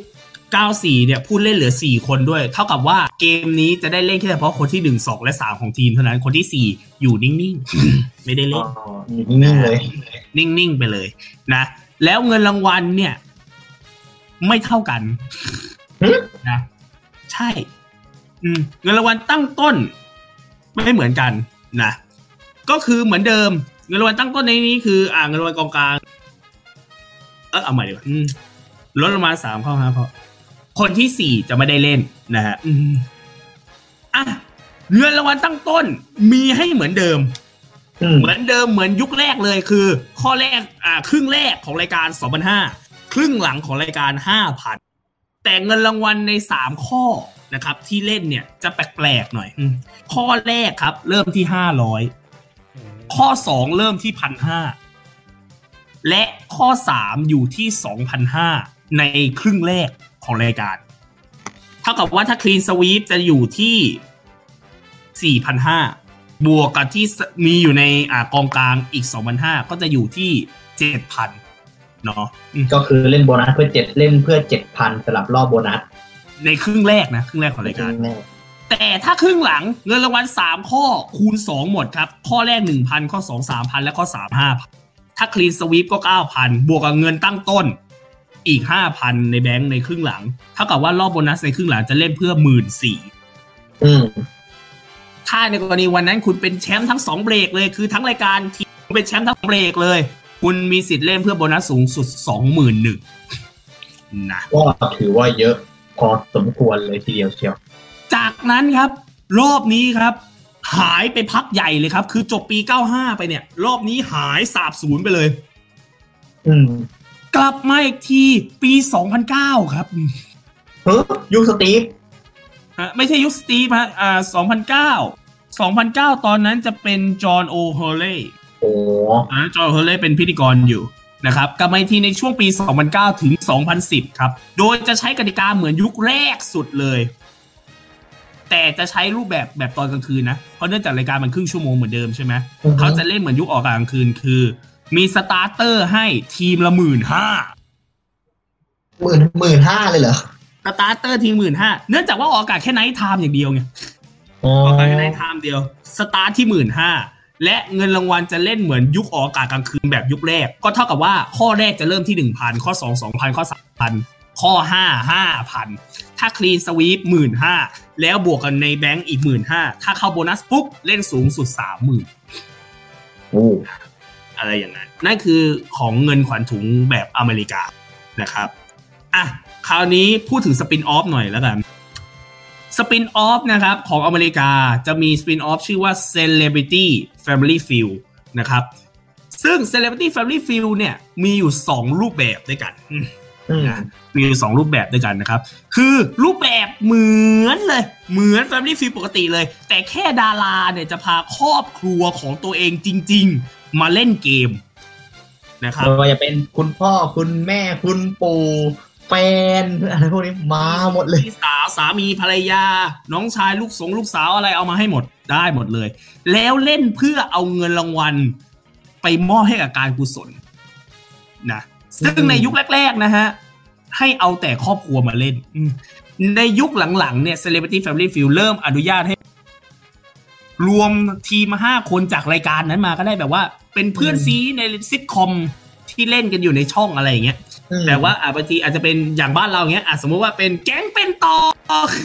กับแก๊งบ้านนี่มีรักมา อ่า อะไรอย่างนั้น ใช่ ไม่จำเป็นต้องเป็นครอบครัวก็ได้แหละอืม อะไรอย่างนี้นะครับ โดยอ่า ในรูปแบบของสปินออฟของ Celebrity Family Field อย่างที่บอกว่ามี 2 แบบด้วยกัน แบบแรกครับ ปี 2008 on air ที่ช่อง NBC หืมไม่ได้ on ABC ไม่ได้ on CBS NBC เลยคนละช่องกันเลยนะอืมโดยมันอยู่ในช่วงธีมพิเศษของทางช่องพอดีก็คือช่วงนั้นเป็นช่วงที่เขาให้ชื่อว่า All American Summer อ๋อ โดยรูปแบบนี้นะครับ พิธีกรจะไม่ได้ใช้เหมือนกับของในรายการจริงนะครับ ในแบบเมนเกมแบบที่ทางบ้านเล่นเนี่ยเขาใช้จอห์นโอเฮเล่เป็นพิธีกรอืมอือฮึแต่เขาในยุคที่เป็นอ่าสปินออฟของ s e v e r y Family Field เนี่ยเขาจะใช้คุณอ่า Al Roger อืมมาเป็นพิธีกรแทน ก็คือพิธีกรคนละคนกันใช่คนละคนกัน เกมการแข่งขันจะเปลี่ยนแปลงเล็กน้อยนะครับ และอ่า เงินรางวัลที่เล่นนะครับ ปกติในเวอร์ชั่นที่ทางบ้านเล่นเนี่ยเขาจะเล่นหมื่นอืมแต่ถ้าในกรณีเป็นเวอร์ชั่น spin-off ตอน 2008 เขาจะเล่นเพื่อโบนัสห้าหมื่นเป็นทบเหมือนเหมือนทบหรือเปล่าทบไปไม่เท่าทบนี้นะห้าหมื่นเลยห้าหมื่นเลย แต่ให้การกุศลไงแต่ให้การกุศลอืมโดยจะเล่นแบบทัวร์นาเมนต์จบในตอน นะครับเล่นทัวร์นาเมนต์จบในตอนถามว่ามันเป็นยังไง รายการออนแอร์หนึ่งชั่วโมงใช่ไหมครับครับจะเล่นแบบสี่ทีมแข่งกันนะครับ แพ้คัดออก ใช้บอกอย่างนี้สี่ทีมแข่งกันแพ้คัดออก จนกว่าจะหาหนึ่งครอบครัวเนี่ย มาเล่นเพื่อห้าหมื่นครับอันนั้นคือรูปแบบแรกเดี๋ยวผมจะไปขยายความอีกทีแล้วกัน ส่วนรูปแบบที่2เนี่ย เริ่มตั้งแต่ 9 เมษายน 2015 ครับ ช่อง ABC ครับ ประกาศว่าจะนำ spin-off นี้กลับมารีเมคครั้งหนึ่ง ซึ่งออนแอร์ครั้งแรกในวันที่ 21 มิถุนา 2015 พิธีกรก็ยังเป็นสตีฟฮาร์วีย์เหมือนเวอร์ชั่นทางบ้านเล่นนะครับอือฮึโดยถือว่าเป็นการกลับมาออกอากาศที่ช่อง ABC อีกครั้ง หลังจากที่ไม่ได้ on ช่องนี้ตั้งแต่ปี 1985 ซึ่งถ้านับกันจริงๆณตอนนั้นก็คือไม่ได้ไป on ช่องนั้น 20 ปีอะแล้วเอาเวอร์ชันเซเลบริตี้กลับมาออนแอร์นะคราวนี้ผมไปที่อ่ารูปแบบเกมเนาะในยุค NBC นะฮะกติกาคือจะเล่น 3 เกมใหญ่ต่อเทป อืมก็เป็นระบบแบบอย่างที่ผมบอกอะคือแพ้คัดออกใช่ไหมก็คือใครที่ชนะในรอบเฟสออฟในแต่ละเกม จะมาเจอกันอีกทีในเกมที่ 3 เพื่อหา 1 ทีมเข้าไปเล่นในรอบ Fast Money นะครับกติกามีการเปลี่ยนแปลงครับอืมจากเดิมที่จะเล่น4ข้อใช่ไหมอืมก็คือข้อแรกข้อ2คูณ1ข้อ3คูณ2ข้อ4คูณใช่ไหมใช่จะเหลือแค่3ข้อเท่านั้นอ้าวโดยการเหลือ3ข้อนั้นไม่ใช่ข้อแรกนะครับ ไม่ใช่ครับสองข้อแรกคูณหนึ่งข้อสามคูณสามไปเลยอ้าวแล้วพลาดได้กี่ครั้งอะข้อข้อข้อคูณสาม ยังพลาดได้ปกติครับพลาดได้สามโอ้ทีเหมือนปกติเลย แค่ลดจำนวนข้อลงตัดรอบคูณสองทิ้งไปแค่นั้นเองอืมเพื่อให้มันกระชับลง เพื่อให้มันกระชับลงเพราะรายการหนึ่งชั่วโมงแล้วคุณต้องเล่นสามเกมใหญ่อะเนาะอืมคือหลังจากจบเกมใครชนะเฟสออฟในเกมหนึ่งเกมสองเนี่ยไม่ได้เข้าไปเล่นฟาสต์ตอนเล่นอืมเพราะว่าต้องเอาไอ้สองทีมที่ชนะเฟสออฟในแต่ละเกมเนี่ยมาเจอกันก่อนในรอบสามหาหนึ่งทีมเข้าไปเล่นจริง ๆ นะแต่เป้าหมายทาร์เก็ตทุกอย่างยังเหมือนเดิมเลย คือต้องหาให้ได้ใครที่ได้ 300 คะแนนก่อนนะหรือชนะในข้อ s ั d เด d ก็ถือว่าชนะในแมตช์นั้นไปนะครับ ส่วนรอบ Fast Money ก็เหมือนเดิมเลยคือถ้าในทำได้ถึง 200 คะแนนเนี่ย รับไปเลย 50,000 ดอลให้กับการกุศลอือฮึแต่ถ้าไม่สำเร็จครับ ทางรายการจะใจดีครับ มอบให้ตั้งสองหมื่นห้ามอบให้กับโอ้อืม ส่วนสามทีมที่ตกรอบไปก่อนหน้านั้นนะครับ ได้ไปทีมละหนึ่งหมื่นมอบไปกับการแบบว่าเป็นการกุศลไปเลยก็ทีละหมื่นหมื่นหมื่นหมื่นไปใช่คืออย่างน้อยมารายการนี้ครอบครัวนั้นได้แน่นอนหนึ่งหมื่นไปให้การกุศลตามที่เลือกไว้นะครับ อันนั้นคือรูปแบบ 2008 คราวนี้มารูปแบบ 2015 ยุค ABC จะไม่ได้ใช้ระบบแบบทัวร์นาเมนต์นะฮะ แต่จะใช้ระบบเหมือนเล่นเวอร์ชั่นปกติ อืมแต่จะเล่นได้ตั้งสองเกมแค่นั้นเองอืมเพราะรายการ on ชั่วโมงนึงไหมคุณก็เล่นได้สองสองเกม เกมละสองทุกเกมละสองคู่ ก็คืออ่าทีมไหนชนะก็เล่น Fast Money เลย ก็ทำเหมือน main game ปกติอะทำเหมือน main game ปกติทุกอย่างเหมือนเดิมเด๊ะเลยกติกาก็ไม่ต้องไปพูดอะไรยิบย่อยผมผมก็พูดไปก่อนหน้านั้นหมดแล้วก็คือ ใครชนะทีมดาราทีมไหนชนะเข้าไปเล่นฟาสต์มันนี่ทันที โดยถ้าแจ็คพอตแตกก็รับไป 25,000ให้กับการกุศลถ้าไม่สำเร็จได้หมื่นหนึ่ง ส่วนทีมที่ไม่ได้เข้าไปเล่นฟาสมันก็ได้ห้าอืมแค่การกุศลนะครับ ซึ่งยุคสปินออฟนี้นะครับ มีการซื้อลิขสิทธิ์นะฮะไปทำในต่างประเทศอยู่ 4 ประเทศด้วยกันนะครับ ก็คือออสเตรเลีย เบลเยียม เยอรมนี แล้วก็สหราชอาณาจักรนั่นเองนะมีอยู่ 4 ประเทศด้วยกันนั่นคือแฟกต์ทั้งหมดของ Family Field ทั้งหมดครับหมดแล้ว มาถึงบ้านเรากันบ้าง อะคราวเนี้ยหลังจากที่ฟังเวอร์ชันอเมริกาซึ่งคุณผมว่าคุณไม่ได้เข้ามาฟังหรอกครับผมเชื่อว่าคุณรอฟังเวอร์ชันไทยเรามากกว่าอะมาเวอร์ชันไทย ครับผมมาเวอร์ชั่นไทยของบ้านเรา CLC Family Game อย่างที่ผมบอกไปว่า ใช้ชื่อนี้มาตั้งแต่แรกเลย โดยดำเนินรายการโดยพี่เป๊ะครับผมกนิษฐ์สารสินนะฮะ เป็นติดมอชอเหมือนกัน ไม่เป็นไรเอ่อ โดยกติกาแล้วผมก็จะมีดังต่อไปนี้ฮะ คือใครทีมไหนถึงทำคะแนนถึงสองร้อยคะแนนก่อน ก็จะได้เป็นแชมป์เข้าสู่รอบรองไปชิงหนึ่งแสนบาทนะครับผม โดยที่รอบหนึ่งรอบสองจะเป็นคะแนนแบบปกติ รอบที่สามจะเป็นคะแนนคูณสองถ้ารอบคูณสองผ่านไปแล้ว ยังไม่มีทีมไหนถึงสองร้อยคะแนนต้องเล่นต่ออีกข้อหนึ่งนะครับผมซึ่งนั่นก็คือรอบที่สี่ซึ่งเป็นคะแนนคูณสามซึ่งกติกาคะแนนคูณสามก็อย่างที่ผมบอกไปเมื่อกี้ไปว่า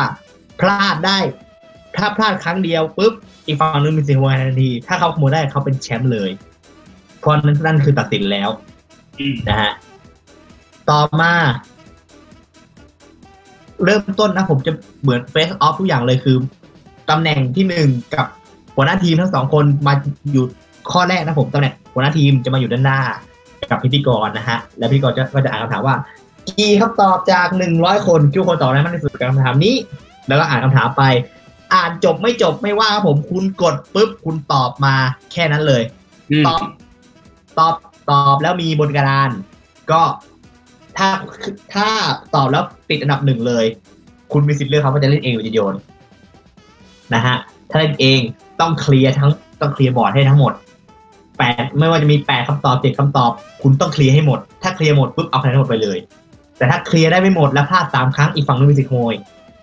ถ้าเขาขโมยได้เขาก็ได้เอาคะแนนกองกลางเนี้ยเข้าฝั่งตัวเองไป แต่ถ้าเขาแต่ถ้าเขาขโมยไม่ได้คะแนนก็คืนเข้าไป ถ้าเขาขโมยไม่ได้ก็คะแนนทั้งหมดก็คืนเข้าไปอะไรนี้อย่างนี้นะฮะ ต่อมา เมื่อถึงรอบโบนัสในยุคแรกนะครับครับปี 2544 ครับ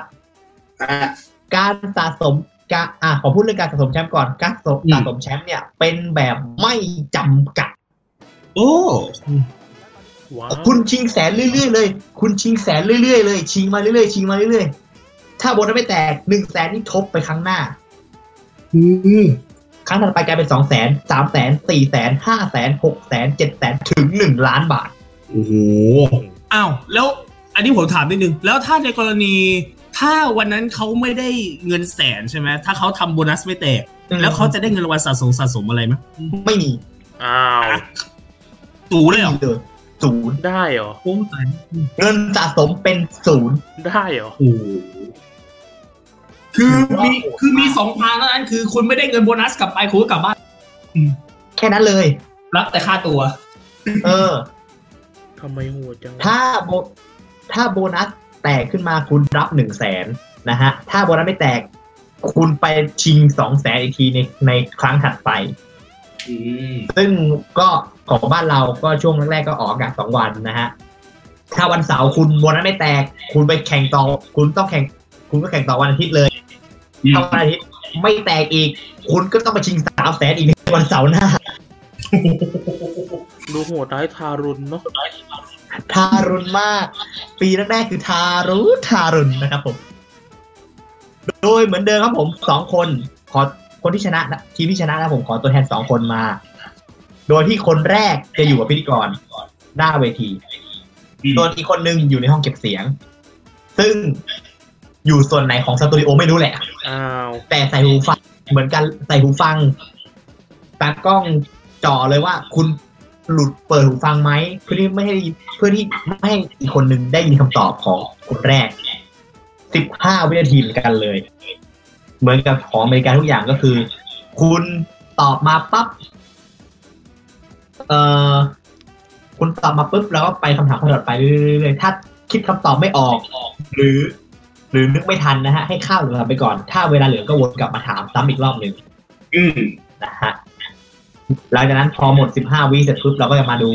แล้วก็จะมาทวนคำถามทวนคำตอบที่ตอบไปว่าตอบอะไรบ้างและคะแนนได้เท่าไหร่ เสร็จปุ๊บพอจบคนแรก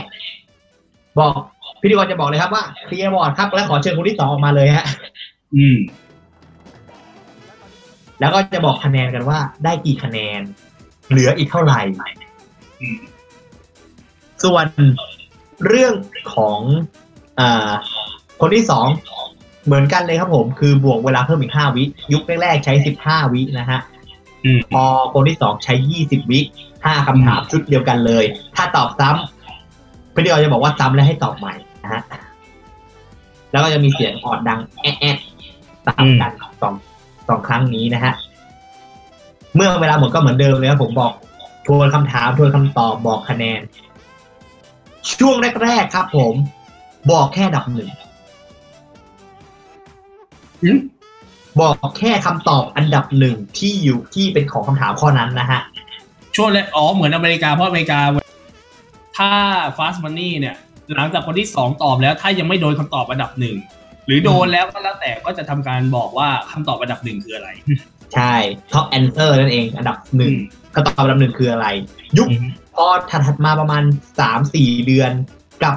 ได้มาพูดว่าเป็นสองอันดับแรกคือ อ๋อ เริ่มเหมือนปัจจุบัน เหมือนปัจจุบันแหละ แล้วก็ช่วงยุคแรกๆก็อย่างที่บอกไปนะก็คือเอ่อมีการแบบว่า ถ้าคุณโบนัสไม่แตกก็ทบไปเรื่อยๆ สูงสุดนะผมแชมป์สิบหกสมัยนะฮะฮะแต่เขาได้เงินไปแค่หกแสนนะฮะอ่าอ้าวเพราะสมัยที่สิบเจ็ดจะต้องรักษาไปชิงหนึ่งล้านอีกรอบนึงอะเหรอฮะหนึ่งเออล้าน โอ้แล้วเป็นแชมป์ตั้งสิบหกสมัย แล้วเป็นพลาดในสมัยที่ต้องชิงล้านก็คือหกแสนเสร็จแล้วใช่ปะสมัยที่เจ็ดกลับมาชิงหนึ่งแสนสมัยที่แปดกลับมาชิงสองแสนสมัยที่เก้าสามแสนสมัยที่สิบสี่แสนไปเรื่อยๆ สมัยตอนที่มาชิงสุดท้ายอะ โดนลโค่นล้มแชมป์โดนล้มแชมป์พอดี เลยกลับบ้านด้วยหกแสนบาท โอ้แล้วสมัยนั้นเล่นเพื่อหนึ่งล้านด้วย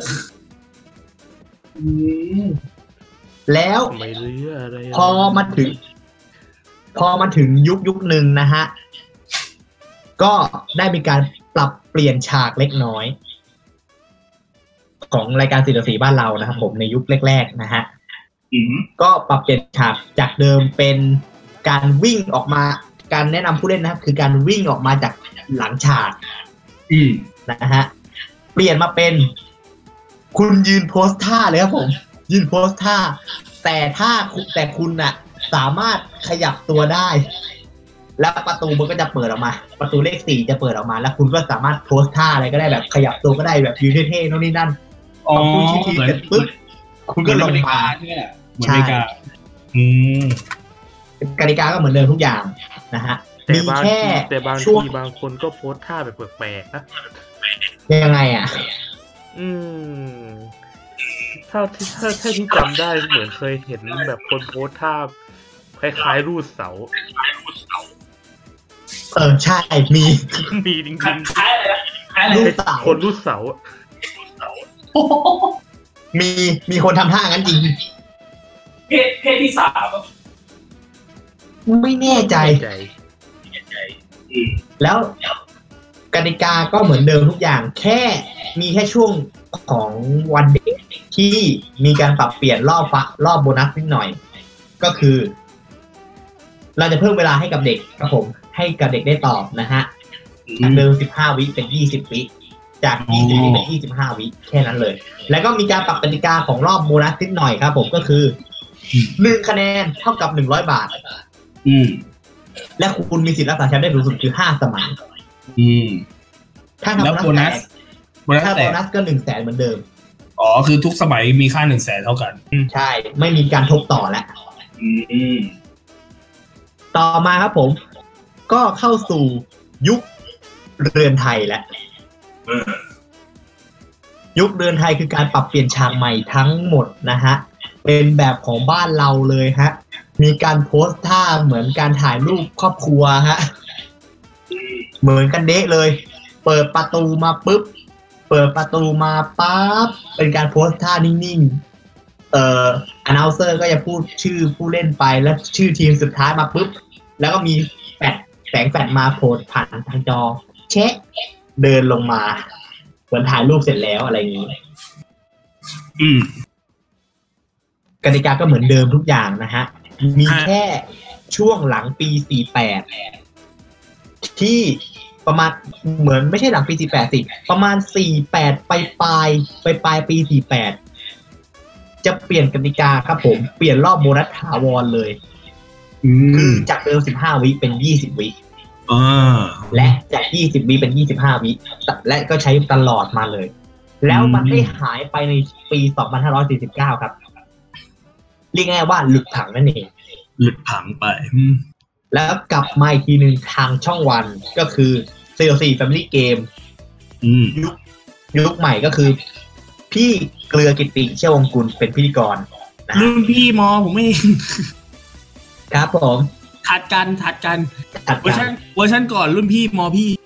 อืมเอ้รุ่นพี่มอพี่ อะพี่พี่เกลือก็รุ่นพี่มอผมอ่าต่อมากลับมาอีกครั้งหนึ่งในวันที่ 7 มีนาคม 2559 ครับ อืมกติกาเหมือนเดิมทุกอย่างเลย ก็คือ 200 คะแนนเหมือนกันเลย ทุกอย่างเหมือนกันเป๊ะ รอบโบนัส 20 วิกับ 25 วิเหมือนเดิม ทุกอย่างไม่มีการเปลี่ยนแปลงครับผม จนมาถึง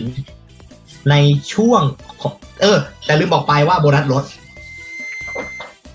ลดจากเดิม โบนัสลดลง โบนัสลดลง จากเดิมหนึ่งแสน พอมายุคช่องวันกลายเป็นห้าหมื่นบาท และถ้าวันไม่แตกคุณรับไปหมื่นเดียว อ้าวไม่ไม่มีแบบคะแนนละร้อยแล้ว ไม่มี รับไปเป็นเงินสะสมประจำสมัยนั้นหนึ่งบาทนะครับผมสะสมไปเรื่อยๆสะสมไปเรื่อยๆอะไรประมาณนี้ จนกระทั่งช่วง พฤศจิกายนปี 2559 ปีเดียวกันเลย เปลี่ยนกติกาครับ เปลี่ยนอีกแล้วอีกแล้ว มีการเปลี่ยนกติกาเล็กน้อย คือ300คะแนนอ่าเริ่มเหมือนสามเปลี่ยนบ่อยแน่นอนแต่แต่ตัวคำถาม แต่ตัวคำถามเนี่ยก็เปลี่ยนแปลงเหมือนกัน ของอเมริกาคือเล่น4ข้อข้อ1ข้อ2คะแนนปกติ ข้อ3คะแนนคูณ2ข้อ4คะแนนคูณ4เอ้ยคะแนนคูณ3ขออภัยนะฮะใช่บ้านเรานะครับผม3ข้อแรกคะแนนปกติอืมคะแนนคูณ2อืมแล้ว ข้อถ้าไม่มีทีมไหนถึง300คะแนน คุณต้องไปเล่นในข้อคูณ3คือข้อที่5อืมซึ่ง มันก็จะวนกลับมาที่หัวหน้าทีมครั้งหนึ่งนะฮะเพราะเราเล่นกันฝั่งละสี่คนนี่ใช่ใช่เออเสร็จปุ๊บ เราก็ใช้กติกานี้ยาวมาแล้วครับผม จนกระทั่งมีการปรับเปลี่ยนอีกนิดหนึ่งช่วงเหมือนจะประมาณปีช่วงปี 2561 มีการปรับเปลี่ยนอีกแล้วครับผมอีก เปลี่ยนแล้วชื่อเป็นปีต่อตีปีจออ๋อเข้าปี ปรับปีและเปลี่ยนซาวด์ใหม่ทั้งหมดเลยครับ ผมจากเดิมเป็นยุคเป็นแบบสามชาตินะแบบเคาะกองกันไปตึกโปะตึกโปะอะไรกันไปอืมเป็นยุคแบบเพลงอิเล็กทรอนิกส์ออกแนว EDM ขึ้น แล้วก็ มีอยู่ช่วงแล้วก็ช่วงมีนาคม 2561 ช่วงนี้มาแล้วนะฮะ ช่วงเงินขวัญถุงนั่นเองอ่ามาแล้ว คือการส่งตัวแทนมานะผม ใครก็ได้ คุณไปเลือกกันหลังฉากเลยว่าคุณจะเลือกใครมาเล่นข้อหนึ่งข้อสองข้อสามไม่ต้องตำแหน่งเดียวกันอืมเลือกมาแข่งหาคำตอบอันดับหนึ่งให้ได้ ใครได้สองในสามก่อนรับเงินกับอุ่นใจเลยห้าพันบาทอ่า โบนัสเหมือนเดิม ทุกอย่างเหมือนเดิม คือถ้าอย่างอเมริกาเนี่ยอืมสะสมเงินรางวัลเข้ากองกลางไว้เล่นรอบฟ้าจะใช่เล่นเพื่อเอาเงินมันติดตัวไปเลย ใช่ แต่บ้านเราก็คือ อันนี้คือเพื่อติดตัวเลยห้าพันอุ่นใจสำหรับทีมผู้ท้าชิงนะฮะห้าพันคือถ้าคุณตกรอบนะฮะ คุณได้ห้าพันกลับบ้านนะฮะ สบายใจ เออลืมบอกผมขอย้อนอีกนิดนึง ปี 60 เปลี่ยนกติกาการเป็นแชมป์อีกรอบหนึ่งอืมคือสมัยที่หนึ่งสองสามสี่ห้าเนี่ย ปกติจะเป็นสมัยละห้าหมื่นใช่มีการปรับเปลี่ยนในปี 60 ครับ สมัยหนึ่งสองสามสี่เนี่ย สมัยละโบนัสโบนัสนะครับผม สมัยละห้าหมื่นถ้าไม่แตกรับหมื่นหนึ่งอืม แต่สมัยที่ห้ามีความสำคัญมากขึ้น เพราะหลาย ๆ ทีมแบบว่า เอ้ยห้าหมื่นอีกแล้วเหรออืมไม่เอาดีกว่าเราขอตัวส่งให้ทีมเถิดไปเป็นแชมป์เลยแล้วกัน เขาเลยปรับเปลี่ยนกฎใหม่ครับผมเป็นสมัยที่ห้าโบนัสหนึ่งแสนบาทครับอ่าถ้าไม่แตกหมื่นเดียวอ้าวน่าต้องเหมือนกันถ้าไม่แตกหมื่นเดียว หนึ่งหมื่นหรือหนึ่งแสนอยู่ที่สมัยที่ห้าอืม ก็มีซึ่งตอนนี้นะครับผมณปัจจุบันที่เราอัดกันเนี่ยฮะ มีสองทีมที่ทำโบนัสหนึ่งแสนบาทแตกนะฮะ อืม ซึ่งแตกในปี60และมาแตกอีกทีเมื่อต้นเมื่อต้นปีที่ผ่านมาครับ โอ้อืมที่ผ่านมานี่เลย เมื่อมกราประมาณ ต้นต้นมกราเพิ่งแสนเพิ่งแตก อืมหากหลังจากห่างหายมาสองสองถึงสามปีฮะมีหลายทีมเข้าไปถึงสมัยที่ห้านะแต่ไม่ตัดอืมไม่แตกสักทีนะฮะ เสร็จปุ๊บ พอมาถึงรอบเงินฝันถูกก็ผ่านไปแล้วเนาะอืมอ่าอะไรต่อทีวะอ๋อซึ่งชื่อรายการนะครับผมที่เปลี่ยนมาทั้งหมดก็จะมีชื่อต่อไปนี้นะผมคือ CLC Family Game CLC ปีจอและกลับมาใช้ Family Family Game อีกรอบหนึ่งอืมนะฮะและในวันที่เราออกอากาศอยู่นะครับผม เป็นการเปิดฉากใหม่นะฮะอืม ฉากใหม่ของ 4 ต่อ 4 นะผมจากเดิมจะเป็นเรียนเหมือนเหมือนรูปแบบอเมริกาเด็กเลยคือ เป็นวงวงกลมแล้วมีไฟประดับอยู่รอบๆตัววงอยู่ด้านในวงกลมหลายจุดเลย อืม แล้วก็ทำเป็นเหมือนแบบว่าเป็นโค้งๆอะไรประมาณนี้ คราวนี้เขาทำเป็นรูปแบบแปลกใหม่เลย สไตล์สไตล์บ้านเราจสริงไตล์บ้านเราจริง เทปที่เราออกอากาศอยู่เนี่ย คุณสามารถไปดูได้เลยนะฮะ ประมาณวันอาทิตย์ก็ได้ วันอาทิตย์คุณไปดูก็ได้ของ Family Game เพราะๆวัว่านเสาร์ยังใช้ทำปกติอยู่ วันเสาร์วันเสาร์วันเสาร์ถ้าวันเสาร์ที่หนึ่งอะ ใช้ฉากปกติอยู่ ถ้าวันเสาร์อืมวันอาทิตย์ที่สองอะ จะเริ่มเปลี่ยนฉากแล้วอืมซึ่งอันเนี้ย บอกเลยว่า สวยงามมาก ผมเห็นแล้วสวยงามมาก เห็นภาพหลุดๆแล้วเหมือนกันก็เออบอกได้คำเดียวครับ เหนื่อยครับอะเราจะมาพูดถึงสปินออฟของบ้านเรานะฮะฮะ spin-off บ้านเราครับผมก็จะมีสี่ต่อสี่ Sunday ซึ่งก็พิธีกรคือ พี่เป๊กกนิษฐ์สารสินนะครับผมกติกาเหมือนเดิมทุกอย่างแค่เอาดารามาเล่นกับคนต่างอาชีพมาเล่นเฉยนะฮะๆสองร้อยคะแนนเหมือนเดิมนะครับผม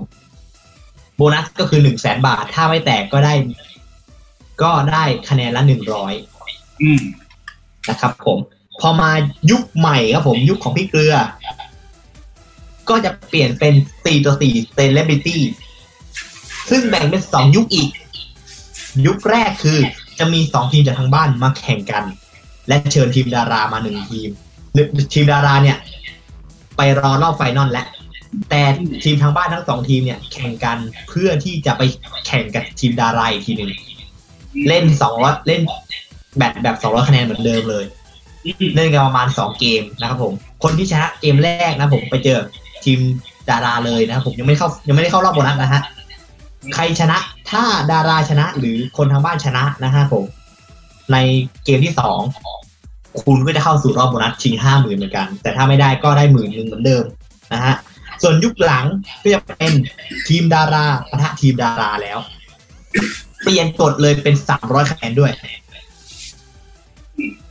เปลี่ยนเป็นสามร้อยคะแนนก็คือกติกาเหมือนยุคสามร้อยคะแนนทุกอย่างครับผมของบ้านเรา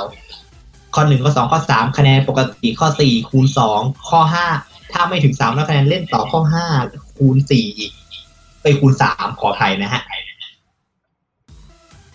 ก็โบนัสก็ไปชิงห้าหมื่นเหมือนเดิมนะครับผม และก็มีการสปินออฟอีกชื่อหนึ่งชื่อ CLC Friday มันก็คือ CLC Celebrity ผีตัวเดียวกันนะฮะ กติกาเหมือนกติกาเหมือน Family Family Game ทุกอย่างดารามาเล่นเฉยๆครับ ชิงห้าหมื่นเหมือนเดิมเลยพามามต่อมาครับผมในช่วงปี 60 กับปี 62 เออ60แป๊บหนึ่งนะ ขอหาลองซาแป๊บหนึ่งอ๋อหกโอเคห้าสี่สามสอง ในช่วงปี 60 กับปี 61ครับผม ได้มีโปรแกรมพิเศษขึ้นมานะฮะ ก็คือ 4 ต่อ 4 All Star Charity อืม ซึ่งตั้งแต่ปี 60 ถึงปี 61 นะครับผมซีรวมกันแล้วนะครับผมมีจำนวนตอนทั้งหมด 13 ตอน อืม เป็นการเล่นเพื่อการกุศลนะครับผมสองทีมมาแข่งกันสองทีมมาแข่งกันเพื่อที่จะเอ่อ นำเงินรางวัลที่ได้ไปมอบให้กับการกุศลนะฮะเหมือนเหมือนกับ Celebrity Family Feud นั่นเอง ครับผม โดยของเดิมเนี่ยเอ่อ CLC Family Game ก็คือโบนัสห้าหมื่นฮะแต่ CLC All Star Charity โบนัสเป็นหนึ่งแสนบาทอืมทุกตอน ทุกตอนหนึ่งแสนทุกตอน ส่วนทีมที่แพ้ก็ได้รับเงินทำบุญหนึ่งหมื่นอืม อ่า แล้วถ้ากรณีโบนัสไม่แตกอะโบนัสไม่แตก เงินทำบุญสองหมื่นอืม ก็มีประมาณนี้ครับผมสำหรับ CLC อ่า All Star Charity อืมอะ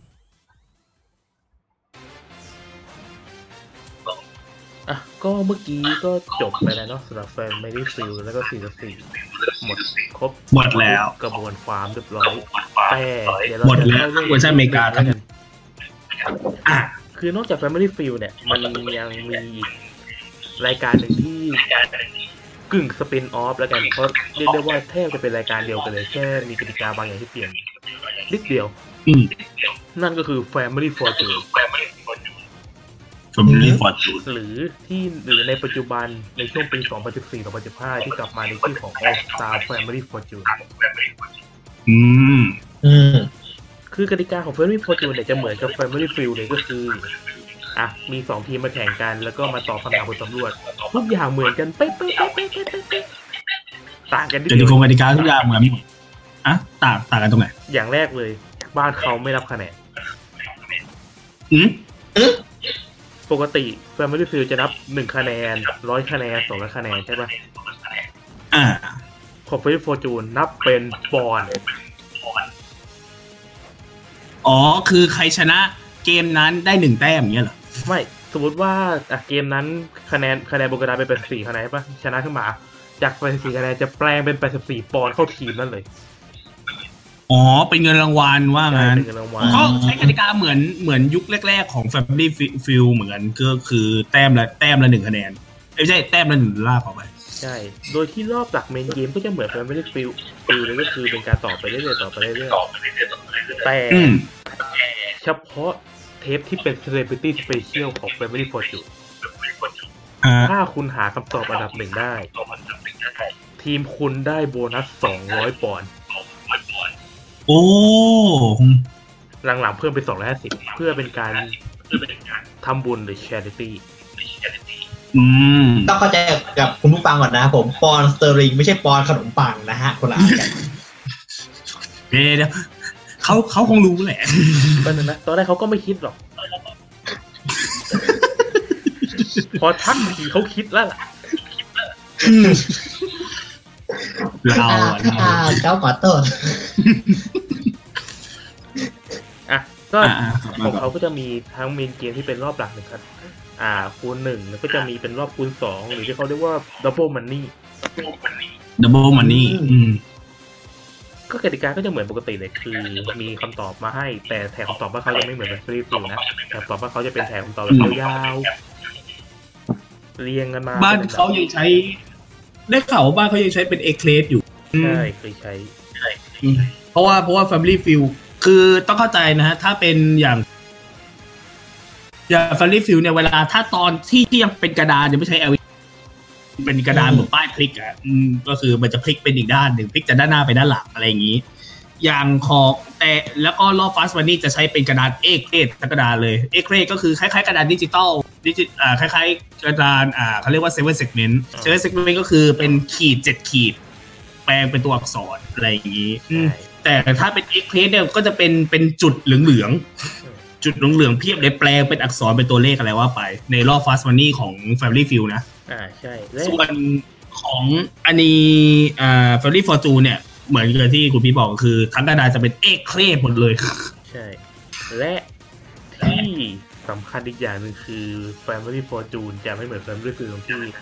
Family Field เขาเล่นสามร้อยคะแนนเนาะ Fortune ไม่ใช่สองร้อยอืมอ๋ออืมในในตอนแรกๆที่มานะอืมหลังๆก็ปรับเป็นสามร้อยแล้วก็กลับมาเป็นสองร้อยตอนที่เป็น All Star เอ๊ะเปลี่ยนเยอะนะเราอะ โดยที่ใครทำ ทำแต้มได้ถึงเป้าก่อนก็จะเข้าไปเล่นในรอบ Big Money บ้านเขาใช้ Big Money อืม ไม่ใช่ fast money ใช่โดยกติกาของ Big Money นี่ก็จะเหมือนฟ้ามันนี่เลยคือทั้งเล่นกันสองคนแต่จะมีจุดแตกต่างจุดเดียวเลย คือเล่นกับคำตอบอันดับหนึ่งหืมอืมคุณอาจจะงงว่าทำไมถึงเล่นกับคำตอบอันดับหนึ่ง ถ้าคุณสามารถหาคำตอบอันดับหนึ่งจากคำตอบจากคำถามทั้งห้าข้อได้ จากโบนัสปกติที่เป็นหนึ่งพันหรือสองพันห้าร้อยดอลลาร์เอ้ยสองเอาไหมห้าสี่าสองหนึ่งพันหรือสองพันห้าร้อยปอนด์มันจะเบิ้ลเป็นสองเท่าเลยครับอืมเป็นสองพันหรือห้าพันปอนด์เลย ถ้าเป็นสองพันห้าจะเบิ้ลสองเท่าเป็นห้าพันแต่ถ้าหนึ่งพันจะเบิ้ลไปสามพันเลยอ๋อคือคูณสามไปเลยใช่แต่ถ้าโบนัสไม่แตกได้แค่ห้าร้อยนะเดี๋ยวไว้อ้าวไม่ใช่ไม่ใช่ปอนด์ละแต้มอะไรอย่างงี้ ไม่ใช่ได้แค่ห้าร้อยอืม ซึ่งกติกาตัวนี้ก็ถือว่าเป็นกติกาที่น่าสนใจมาก เพราะว่าเคยมีเหตุการณ์ที่คนแรกมาเล่นแล้วหา top answer ห้าอันได้เลย โบนัสเบิ้ลไปเลย อืม และตามหลักปกติถ้าเราหา top answer ห้าอันได้ โอกาสแตกยังไงมันก็แตกอยู่แล้วอะอืมยกเว้นมันว่าประมาณร้อยคนหนึ่งจะร้อยกว่ากว่าศูนย์อืม ซึ่งเอาจริง ๆ ตัว Family Fortune เนี่ยจริง ๆ ก็มีประเทศอื่นเคยเอาไปทำนะอย่าง ถ้าจำไม่ผิดเหมือนจะเป็นกรีซกรีซอืม ก็สำหรับของ Family Fortune ก็จะมีประมาณนี้อะอีกนิดนึงแล้วกัน คืออ่า Family Fortune ตอนกลับมาประมาณปี 2000 2008ถึง2015 เนี่ยเปลี่ยนชื่อเป็น All Star Family Fortune แล้ว กติการอบท้ายมีการเปลี่ยนนะครับยังไงฮะจริงๆมันไม่ได้เปลี่ยนแค่รอบท้ายหรอกมันเปลี่ยนตรงคนตกรอบด้วย จากคนตกรอบที่ปกติจะได้รับเงินตามแต้มที่ตัวเองชนะ อย่างเช่นมีอืม 198 แต้มก็ได้ 198ปอนด์เปลี่ยนใหม่ครับ เป็นเป็นเอาแต้มคูณพี่พี10พี่พีปอนด์เอาใหม่หนึ่ง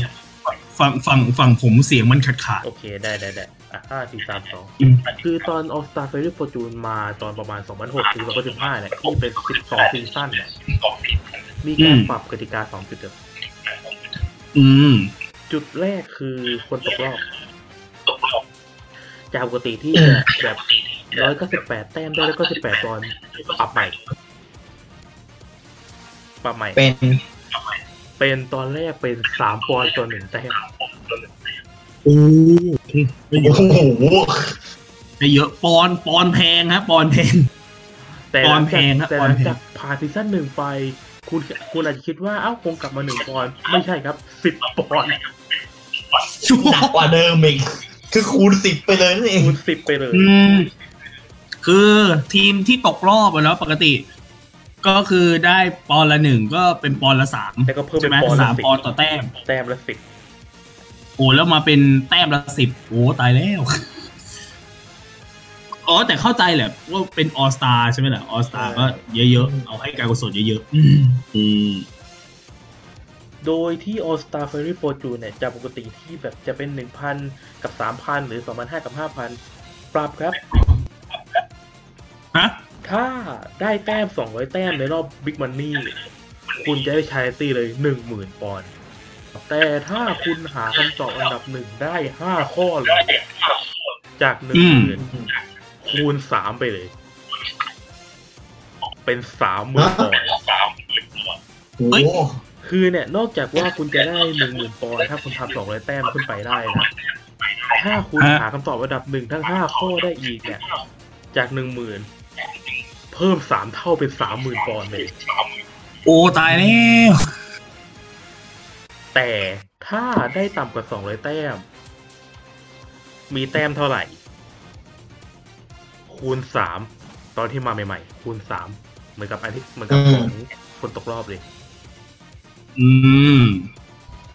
แต่พอหลังจบจบซีซั่นหนึ่งก็เปลี่ยนมันครับ เป็นสิบปอนด์ต่อหนึ่งแต้ม โอ้โหหนักกว่าเดิม ก็เหมือนคนตกรอบปกติ อืมใช่อืมก็โดยซีซั่นก็โดยซีซั่นของ All Star Family Fortune นะครับ จะมีตั้งแต่ตุลาปี 2006 และมาสิ้นสุดตอน มิถุนาปี 2015 ก็คือมี 12 ซีซั่น โดยพิธีกรคือ w o r d o n K ซึ่งถ้าใครไม่รู้จัก ถ้าคุณเคยดูคลิปใน YouTube ที่เป็นคลิปของ รายการ gameplay ที่ชื่อว่า One Thousand Heartbeat คนเดียวกัน อืมอืมพิธีกรคนเดียวกันอืมใช่ก็สำหรับ Family Fortune ทั้งหมดก็จะมีประมาณนี้ครับ อะผมขอพูดแบบของบ้านเราอีกนิดนึงพูดแบบบ้านเรานิดนึงแฟกบ้านเรา คะแนนสูงสุดนะครับผมในรอบฟ้ามันนี่อืมที่เคยทำได้ คือหนึ่งร้อยแปดสิบเก้าคะแนนว้าย คืออีกสิบเอ็ดคะแนนคุณโบนัสแตกแล้ว อืมคงเล็บคนเดียวนะ คนเดียวทำได้ร้อยแปดสิบเก้าซึ่งไม่เคยซึ่ง เอ่อนาน่าจะเป็นสูงสุดแล้ว แต่ต่ำสุดเนี่ยศูนย์จูนครับผม อันนี้เป็น อันนี้คือคนที่สองนะฮะ แต่ถ้าคนแรกเนี่ยต่ำสุดตอนนี้เหมือนจะอยู่ที่ อ่าสิบคะแนน อืม ก็ยังมีให้น่าเชื่อตาบานบ้างนิดนึงครับผมดีกว่าศูนย์คนแรกนะผมศูนย์ห้าข้อติดอะไรเงี้ยเออ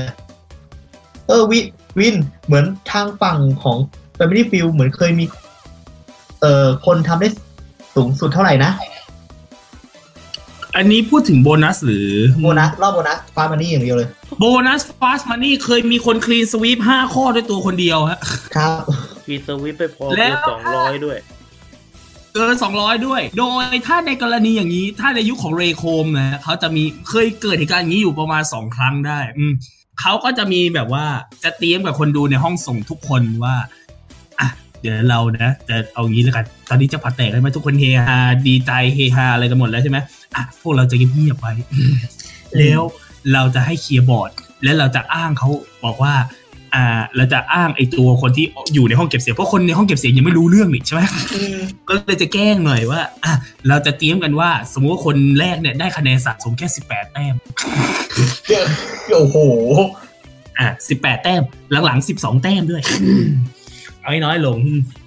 แล้วคืออย่างของอ่า Family Field เนี่ย ห้องเก็บเสียงมันไม่ได้อยู่หลังเวทีไม่ได้อยู่หลังฉากนะครับ มันอยู่ด้านข้างฉากทางด้านขวามือ เพราะฉะนั้นถ้ากรณีเดินมาแล้วคุณเหลือบมองเห็นกระดานมันก็เห็นเลยอืมใช่ไหมเขาก็เลยแบบว่า อย่าหันมองกระดานอืมให้เดินตรงๆมาอืมให้เดินตรงๆมาจ้องหน้าพิธีกรแล้วเดินตรงๆ อย่ามองอย่ามองกระดานเด็ดขาดอืม แล้วห้าคำถามนั้นจะไม่ได้เกี่ยวข้องกับในเกมเลยจะเป็นห้าคำถามที่เมคขึ้นมาสดๆเลย ยกตัวอย่างเช่น สมมติว่าอะสมมติว่าพี่พีทชนะเลยไหมพี่พีทได้สองคะแนนทุกคนดีใจเย้มือแตกแล้วเย้อะไรอย่างงี้อะทุกคนเงียบอะทุกคนคีย์บอร์ดคีย์บอร์ดคีย์บอร์ดคีย์บอร์ดเดี๋ยวเรานะ จะสมมติเหตุการณ์ว่าพี่พีทเนี่ยได้สิบแปดแต้มโอเคเลยเชยตัวสอง อ้าวคุณเปเล่ครับออกมาเลยครับออกมาเลยครับมองหัวมั้งครับโอ้ยครับกระครัดานบนะมองกระดานหันมามองตรงๆหันมองตรงๆครับ ผมครับ ผมมาแล้วครับมานะครับอะอ่าตอนนี้เนี่ย ทุกคนในห้องส่งนี่เรียกว่าเออคุณต้องทำงานหนักหน่อยนะฮะ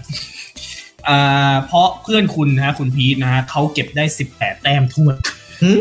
นะฮะครับใช่ครับได้ยินไม่ผิดนะสิบแปดแต้มท้วนครับขอโทษ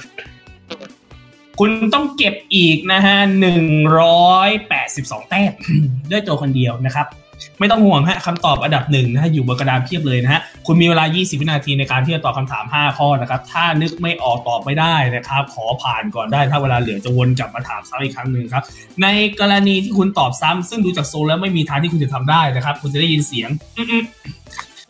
แปลว่าซ้ำนะครับผมจะบอกว่า try again แล้วคุณตอบใหม่นะครับ พร้อมนะครับ 182คะแนนคุณยังทำได้ครับ คุณยังมีสิทธิ์ทำได้ครับคำตอบอันดับหนึ่งอยู่บนกระดาษเพียบครับถ้าพร้อมแล้วขอ 20วินาทีครับ ติ้งอืมเวลาจะเริ่มจับหลังจากที่บอกว่าคำตอบแรกจบนะครับอืมอืมแม่ของคุณชื่อว่าอะไร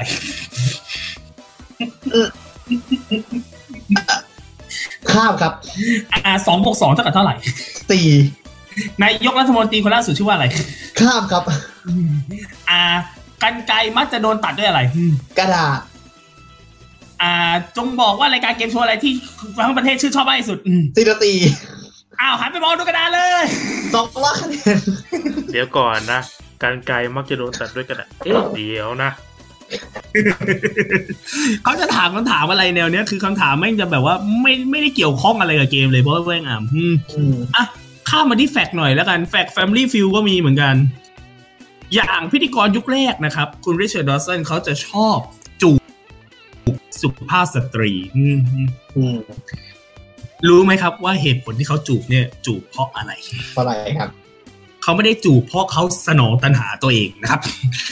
เขาจูบเพราะว่ามันมีอยู่ครั้งหนึ่งครับ ครั้งหนึ่งตอนที่เขาแต่ก่อนเขาไม่เคยจูบผู้แข่งขันหรอก อืม ไม่เคยจูบอืม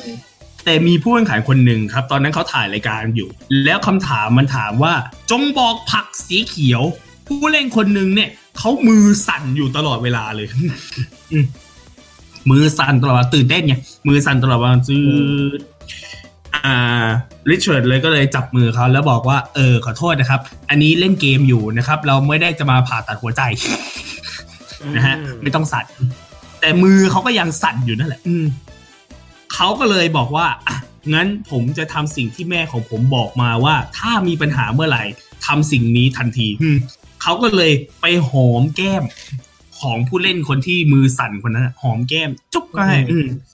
และจากนั้นเขาก็พูดว่าอะถือว่าเป็นอ่าเครื่องรางนำโชคแล้วกันจูบของผมเป็นเครื่องรางนำโชคเสร็จเลยจากนั้นเขาก็ตอบไปเลยว่า asparagus ครับ แล้วติดบนกระดานด้วย อืมอืม เป็นเคล็ดอืมหลังๆมาก็เลยแบบว่าพิธีกรอ่าผู้เล่นหญิงนะฮะผู้เล่นที่เป็นผู้หญิงทุกคนเนี่ยก็จะมารอรับจูบของริชาร์ดดอสันตลอด แรก ๆ ก็จูบที่แก้มหรอกครับ หลัง ๆ มาเริ่มเริ่มไป mouth to mouth แล้วอืมนะอืมอืมอ่าแล้ว หารู้ไหมว่าพิธีกรคุณริชาร์ดดอสันเนี่ย อืม จูบไปจูบมาเนี่ยนะ อย่าบอกนะ จูบไปมาใช่แล้วครับ จูบจนได้เมียเอ้าจริงครับ จูบผู้เล่นคนหนึ่งจนได้เป็นเมียอืมนะฮะได้เหรอ ชื่อว่าเป็นเมียคนที่แล้วไม่ใช่เมียคนแรกด้วยเป็นเมียคนที่สองอืม ชื่อว่าคุณอ่า Gretchen อืม G R E T C H E N Gretchen อืม Johnson Gretchen Johnson นะฮะ ครอบครัวของเธอเนี่ย ได้เงินรางวัลตลอดทั้งรายการนะครับ 12,659 ดอลซึ่งเขามาออกอากาศตอนปี 1981อืม10 ปีต่อมาครับ 1991 แต่งงานกันเลยครับว้ายเอออืม happy ending เฉยอ้ออีกอย่างหนึ่งการไปถามหาผลสำรวจนะฮะของ Family f e e l เนี่ย เวลาคนที่โดนเรียกทำผลสำรวจนะครับ เขาจะไม่บอกว่ามาจากรายการ นะอืมเขาจะเล่าจากรายการ อันนี้นะฮะเป็นที่มาเขาบอกว่าอ่าที่เขาไป survey ที่ได้ข้อมูลกันมาเนี่ยนะเขาบอกว่าอ่าคนที่มาทำผลสำรวจกับเราเนี่ยเขาจะไม่รู้ว่าคำถามที่เราถามไปเนี่ยนั่นคือสำหรับรายการ Family f e e l ของเรา ซึ่งใน survey เนี่ยเขาจะไม่ได้ survey ผ่านกระดาษเขาจะ survey ผ่านโทรศัพท์โทรไปหาอืมอืมโทรไปหานะครับ แล้วเขาจะคัดแค่ร้อยคนเท่านั้นด้วยอืมจากอืม Exclusive Producer อืม จะเลือกมาแค่หนึ่งร้อยคนที่คิดว่าคนนี้เหมาะที่จะทำผลสำรวจกับเรา แล้วเขาก็จะโทรศัพท์ไปหา ให้เขาตอบคำถาม survey สามสิบสี่สิบข้ออืมนะก่อนที่จะหาคำตอบเนี่ย มาตอบได้ดีกว่าจะหาคำตอบเนี่ยมาเล่นในรายการได้เดี๋ยวก็จะประมาณนี้อืมของบ้านเราก็ประมาณนี้เลยใช่ไหมใช่ อืมก็มีหน้าละก็ตอบคำถามสำหรับคนที่อยู่โพสต์ในพันทิปนะฮะว่าอืการมเซอร์เวย์สิบสี่เนี่ย survey ยังไง ใครโดน survey บ้างอะไรเงี้ยอืมในพันทิปจะมีเขียนอยู่นะฮะ เราก็ไขข้อข้องใจให้ท่านแล้วเรียบร้อย อืม นี่อ๋อใช่ เมื่อกี้ผมทิ้งไว้ตอนต้นตอนนู้นเลยว่า Louie Anderson เนี่ย เป็นคนที่เพิ่มเงินรางวัล ให้กับรอบ Fast Money อืมใช่ไหมอืมมีที่มาที่ไปครับ คือพอตอนจบปี 2001 เนี่ย คนที่ได้เงินหนึ่งหมื่นเนี่ยอืม คนที่ได้เงินหนึ่งหมื่นเนี่ยได้ก็ได้ไปไหมหลังจากจบเทปนั้นเนี่ยลูวี่ก็เริ่มมาคิดว่าเฮ้ยเขาได้แค่หมื่นเดียวเองอะแล้วเขาเนี่ยดูรายการเราตลอดดูตั้งแต่เด็กๆอะแล้วเขาบอกว่าผู้ชมอเมริกาเนี่ยเขาบอกว่าคนดูเนี่ยเวลาดูเกมโชว์เนี่ยเขามักจะชอบดูด้วยความตื่นเต้น ดูด้วยความตื่นเต้นหนึ่งสองดูด้วยเงินรางวัลที่มันน่าล่อตาล่อใจ เงินรางวัลหรือของรางวัลที่มันล่อตาล่อใจ อะไรอย่างนี้ แล้วยิ่งคนยิ่งโตไปอืมค่าเงินมันก็เปลี่ยนผันใช่ไหมอืมอืมค่าเงินมันก็เปลี่ยนผ่านไปเรื่อยนะฮะเขาก็เลยแบบว่าเฮ้ยอยากเห็นครอบครัวที่ชนะเนี่ยได้รับเงินรางวัลกลับบ้านไปมากกว่านี้ อืมอืมพอปี 2001 ครับ ช่วงที่เขายังเป็นพิธีกรอยู่เนี่ยเขาก็เลยไปคุยกับโปรดิวเซอร์ว่า เฮ้ย เพิ่มเงินเป็นสองหมื่นได้ไหมเพิ่มเงินเป็นสองหมื่นได้ไหมแล้วโปรดิวเซอร์แรกๆเขาก็แบบว่า อืมจะดีอะเพิ่มเป็นสองหมื่นมันจะต้น ค่าผลิตมันจะไอ้นู่นนี่นั่นหรือเปล่าเขาบอกแล้วเขาก็อธิบายเหตุผลเหตุผลไปไหมโปรดิวเซอร์เขาก็บอกว่าอะได้เพิ่มเป็นสองหมื่นก็สองหมื่นจากนั้นเรื่องเนี้ยแรกๆอะเขาอำในรายการด้วยว่าเอ้ยเงินในรายการมันได้แค่หมื่นเดียวอะเขาก็พูดในรายการว่าเอ้ยเงินได้แค่หมื่นเดียวเองอะไรอย่างนี้หลังจากนั้นเขาก็พูดไปใช่ไหมพอวันหนึ่งที่เขามาถ่ายรายการเขาก็พูดกับคนในห้องส่งพูดกับคนในรายการว่าเฮ้ย แรกๆผมก็ว่าผมแค่อำนะอืมแค่แบบว่าเอ้ยอำเล่นๆพูดแบบว่าเป็นโจ๊กขำๆอะไรอย่างเงี้ยนะเฮ้ยแต่โปรดิวเซอร์บ้ายอแล้วเอากับเราด้วย ตั้งแต่วันนี้เป็นต้นไป grand prize แจ็คพอตของเราเพิ่มเป็นสองหมื่นแล้วครับ ทั้งห้องส่งเฮเฮ้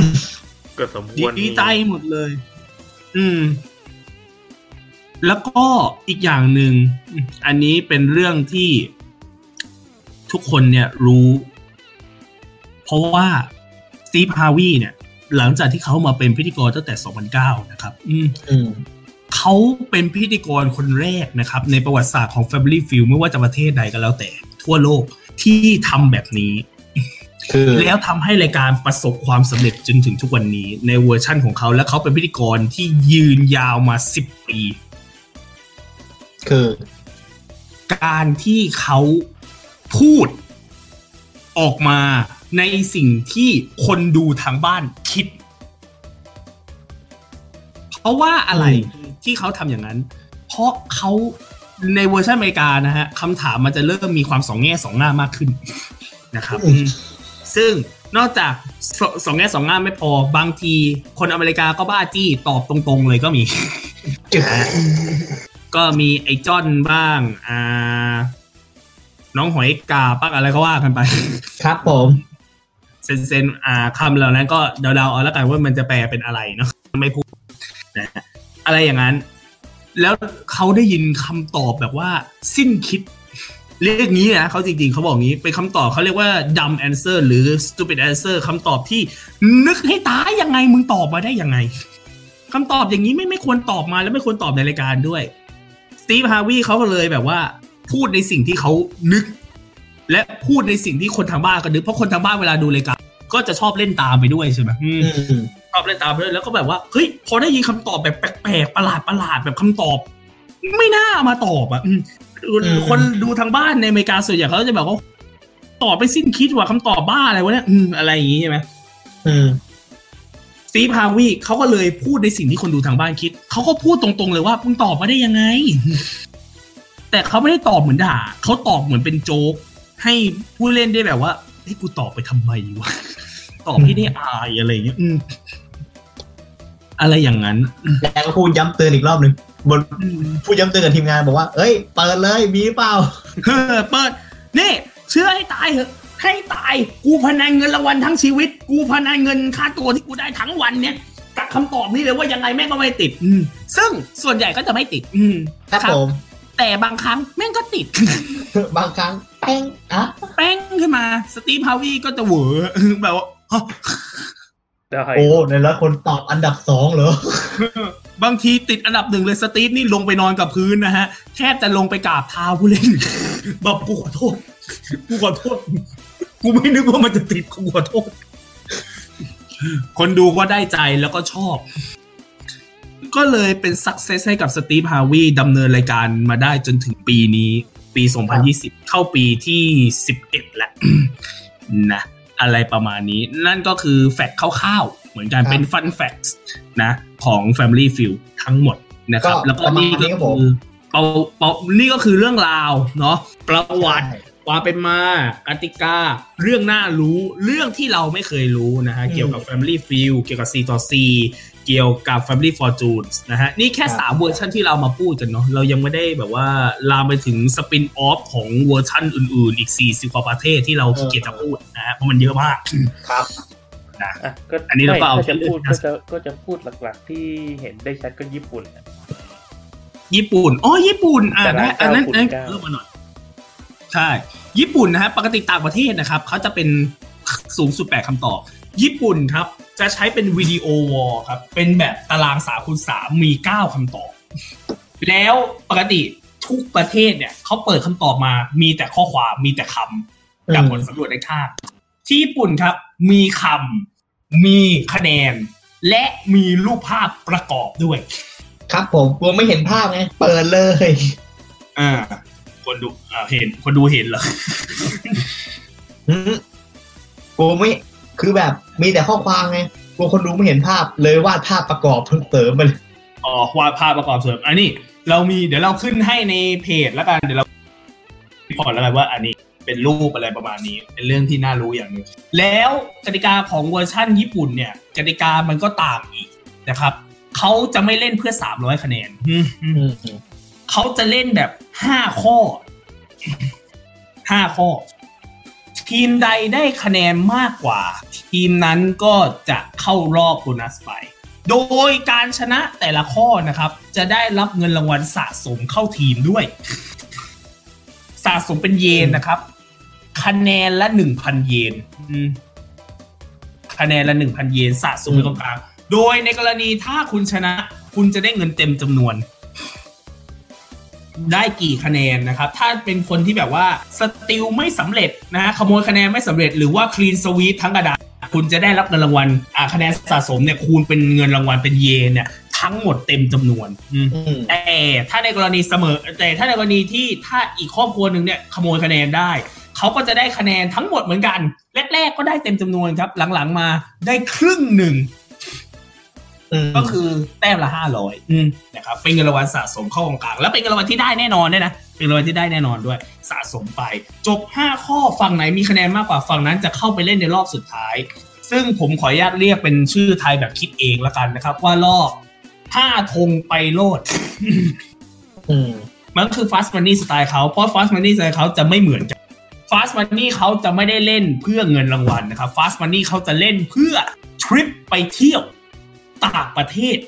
หรือไปเที่ยวสถานที่ต่างๆนะครับ โดย target เขาก็ไม่เหมือนด้วย target ทั่วทุกประเทศเนี่ยเขาใช้ 200 คะแนนใช่ไหมถ้าจะทำโบนัสแตกที่ญี่ปุ่นขอแค่ 120 คะแนนคุณก็ทำโบนัสแตกเลยครับอืมโดย Fast Money ของเขาจะไม่ใช่ส่งตัวแทนสองคนมาเล่น แต่จะเป็นให้ทั้งห้าคน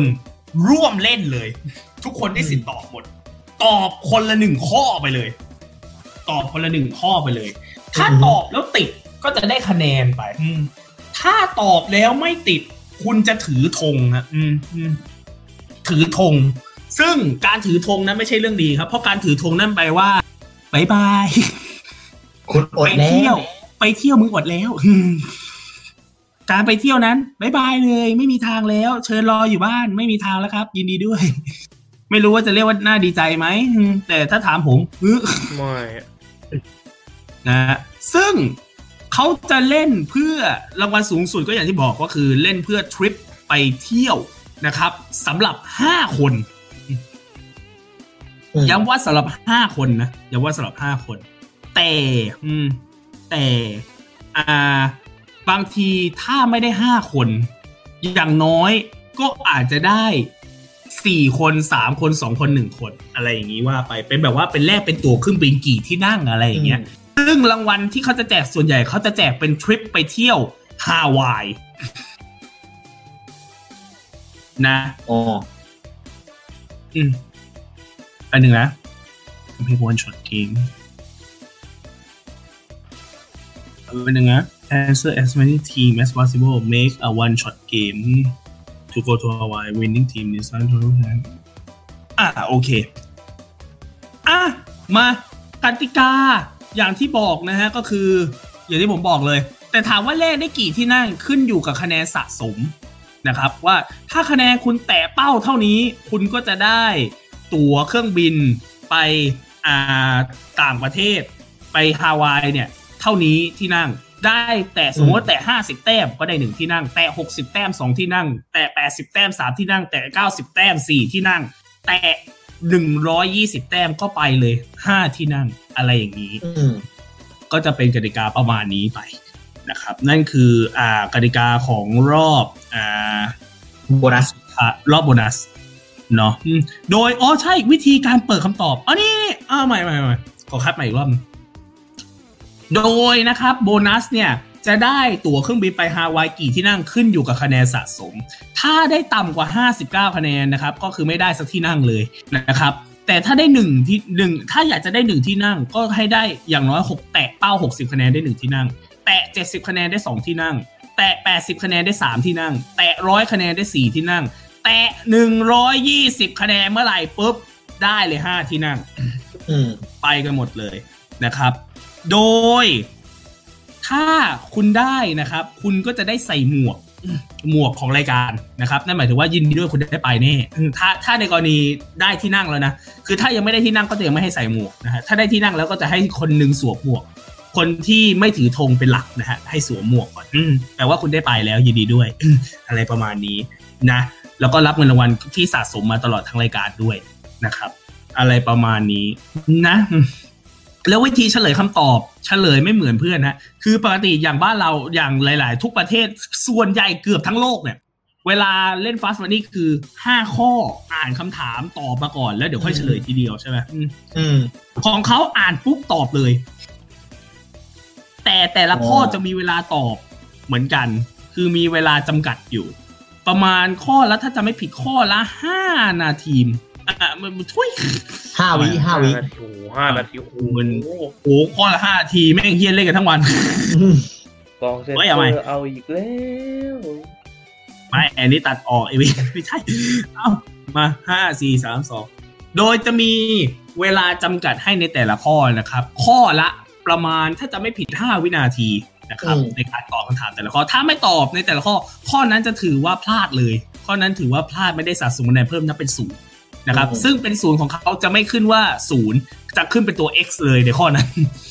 นะขึ้นสไตล์ในข้อนั้นคาดไปเลยนะแล้ววิธีเฉลยครับ คุณเคยไปสนามบินไหมฮะ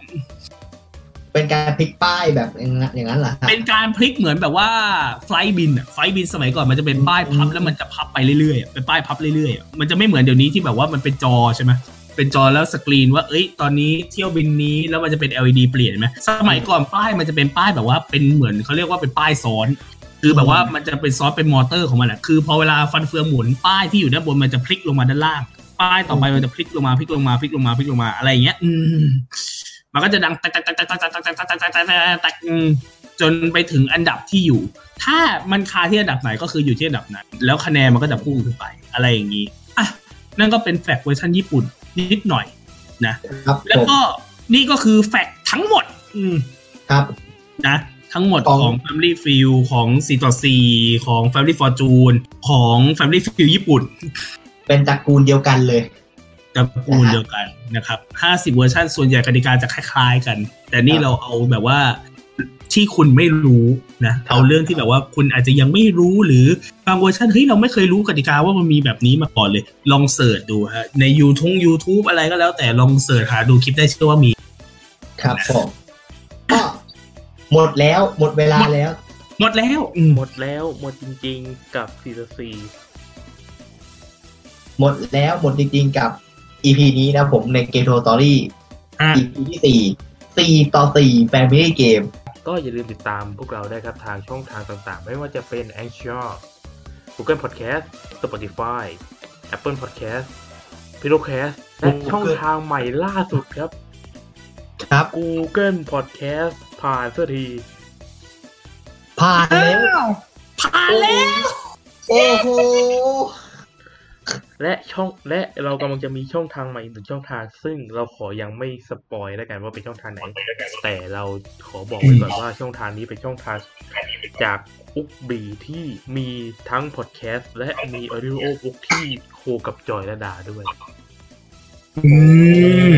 จะเป็นอะไรรอก็ติดรอตามติดตามแล้วกัน ก็สำหรับวันนี้ครับ พวกเราทั้งสามคน ผมพี่ศาสวัตรผมไปเล่นทวัตครับ วิทย์สวิตครับผมก็ต้องขอลากันไปก่อนจนกว่าจะพบกันใหม่ครับว่า EP หน้าจะเป็นเรื่องราวอะไร กับเกมโชว์สตอรี่เพราะทุกเกมโชว์มีเรื่องราวมีเรื่องราวสำหรับวันนี้ลาไปก่อนครับสวัสดีครับสวัสดีครับ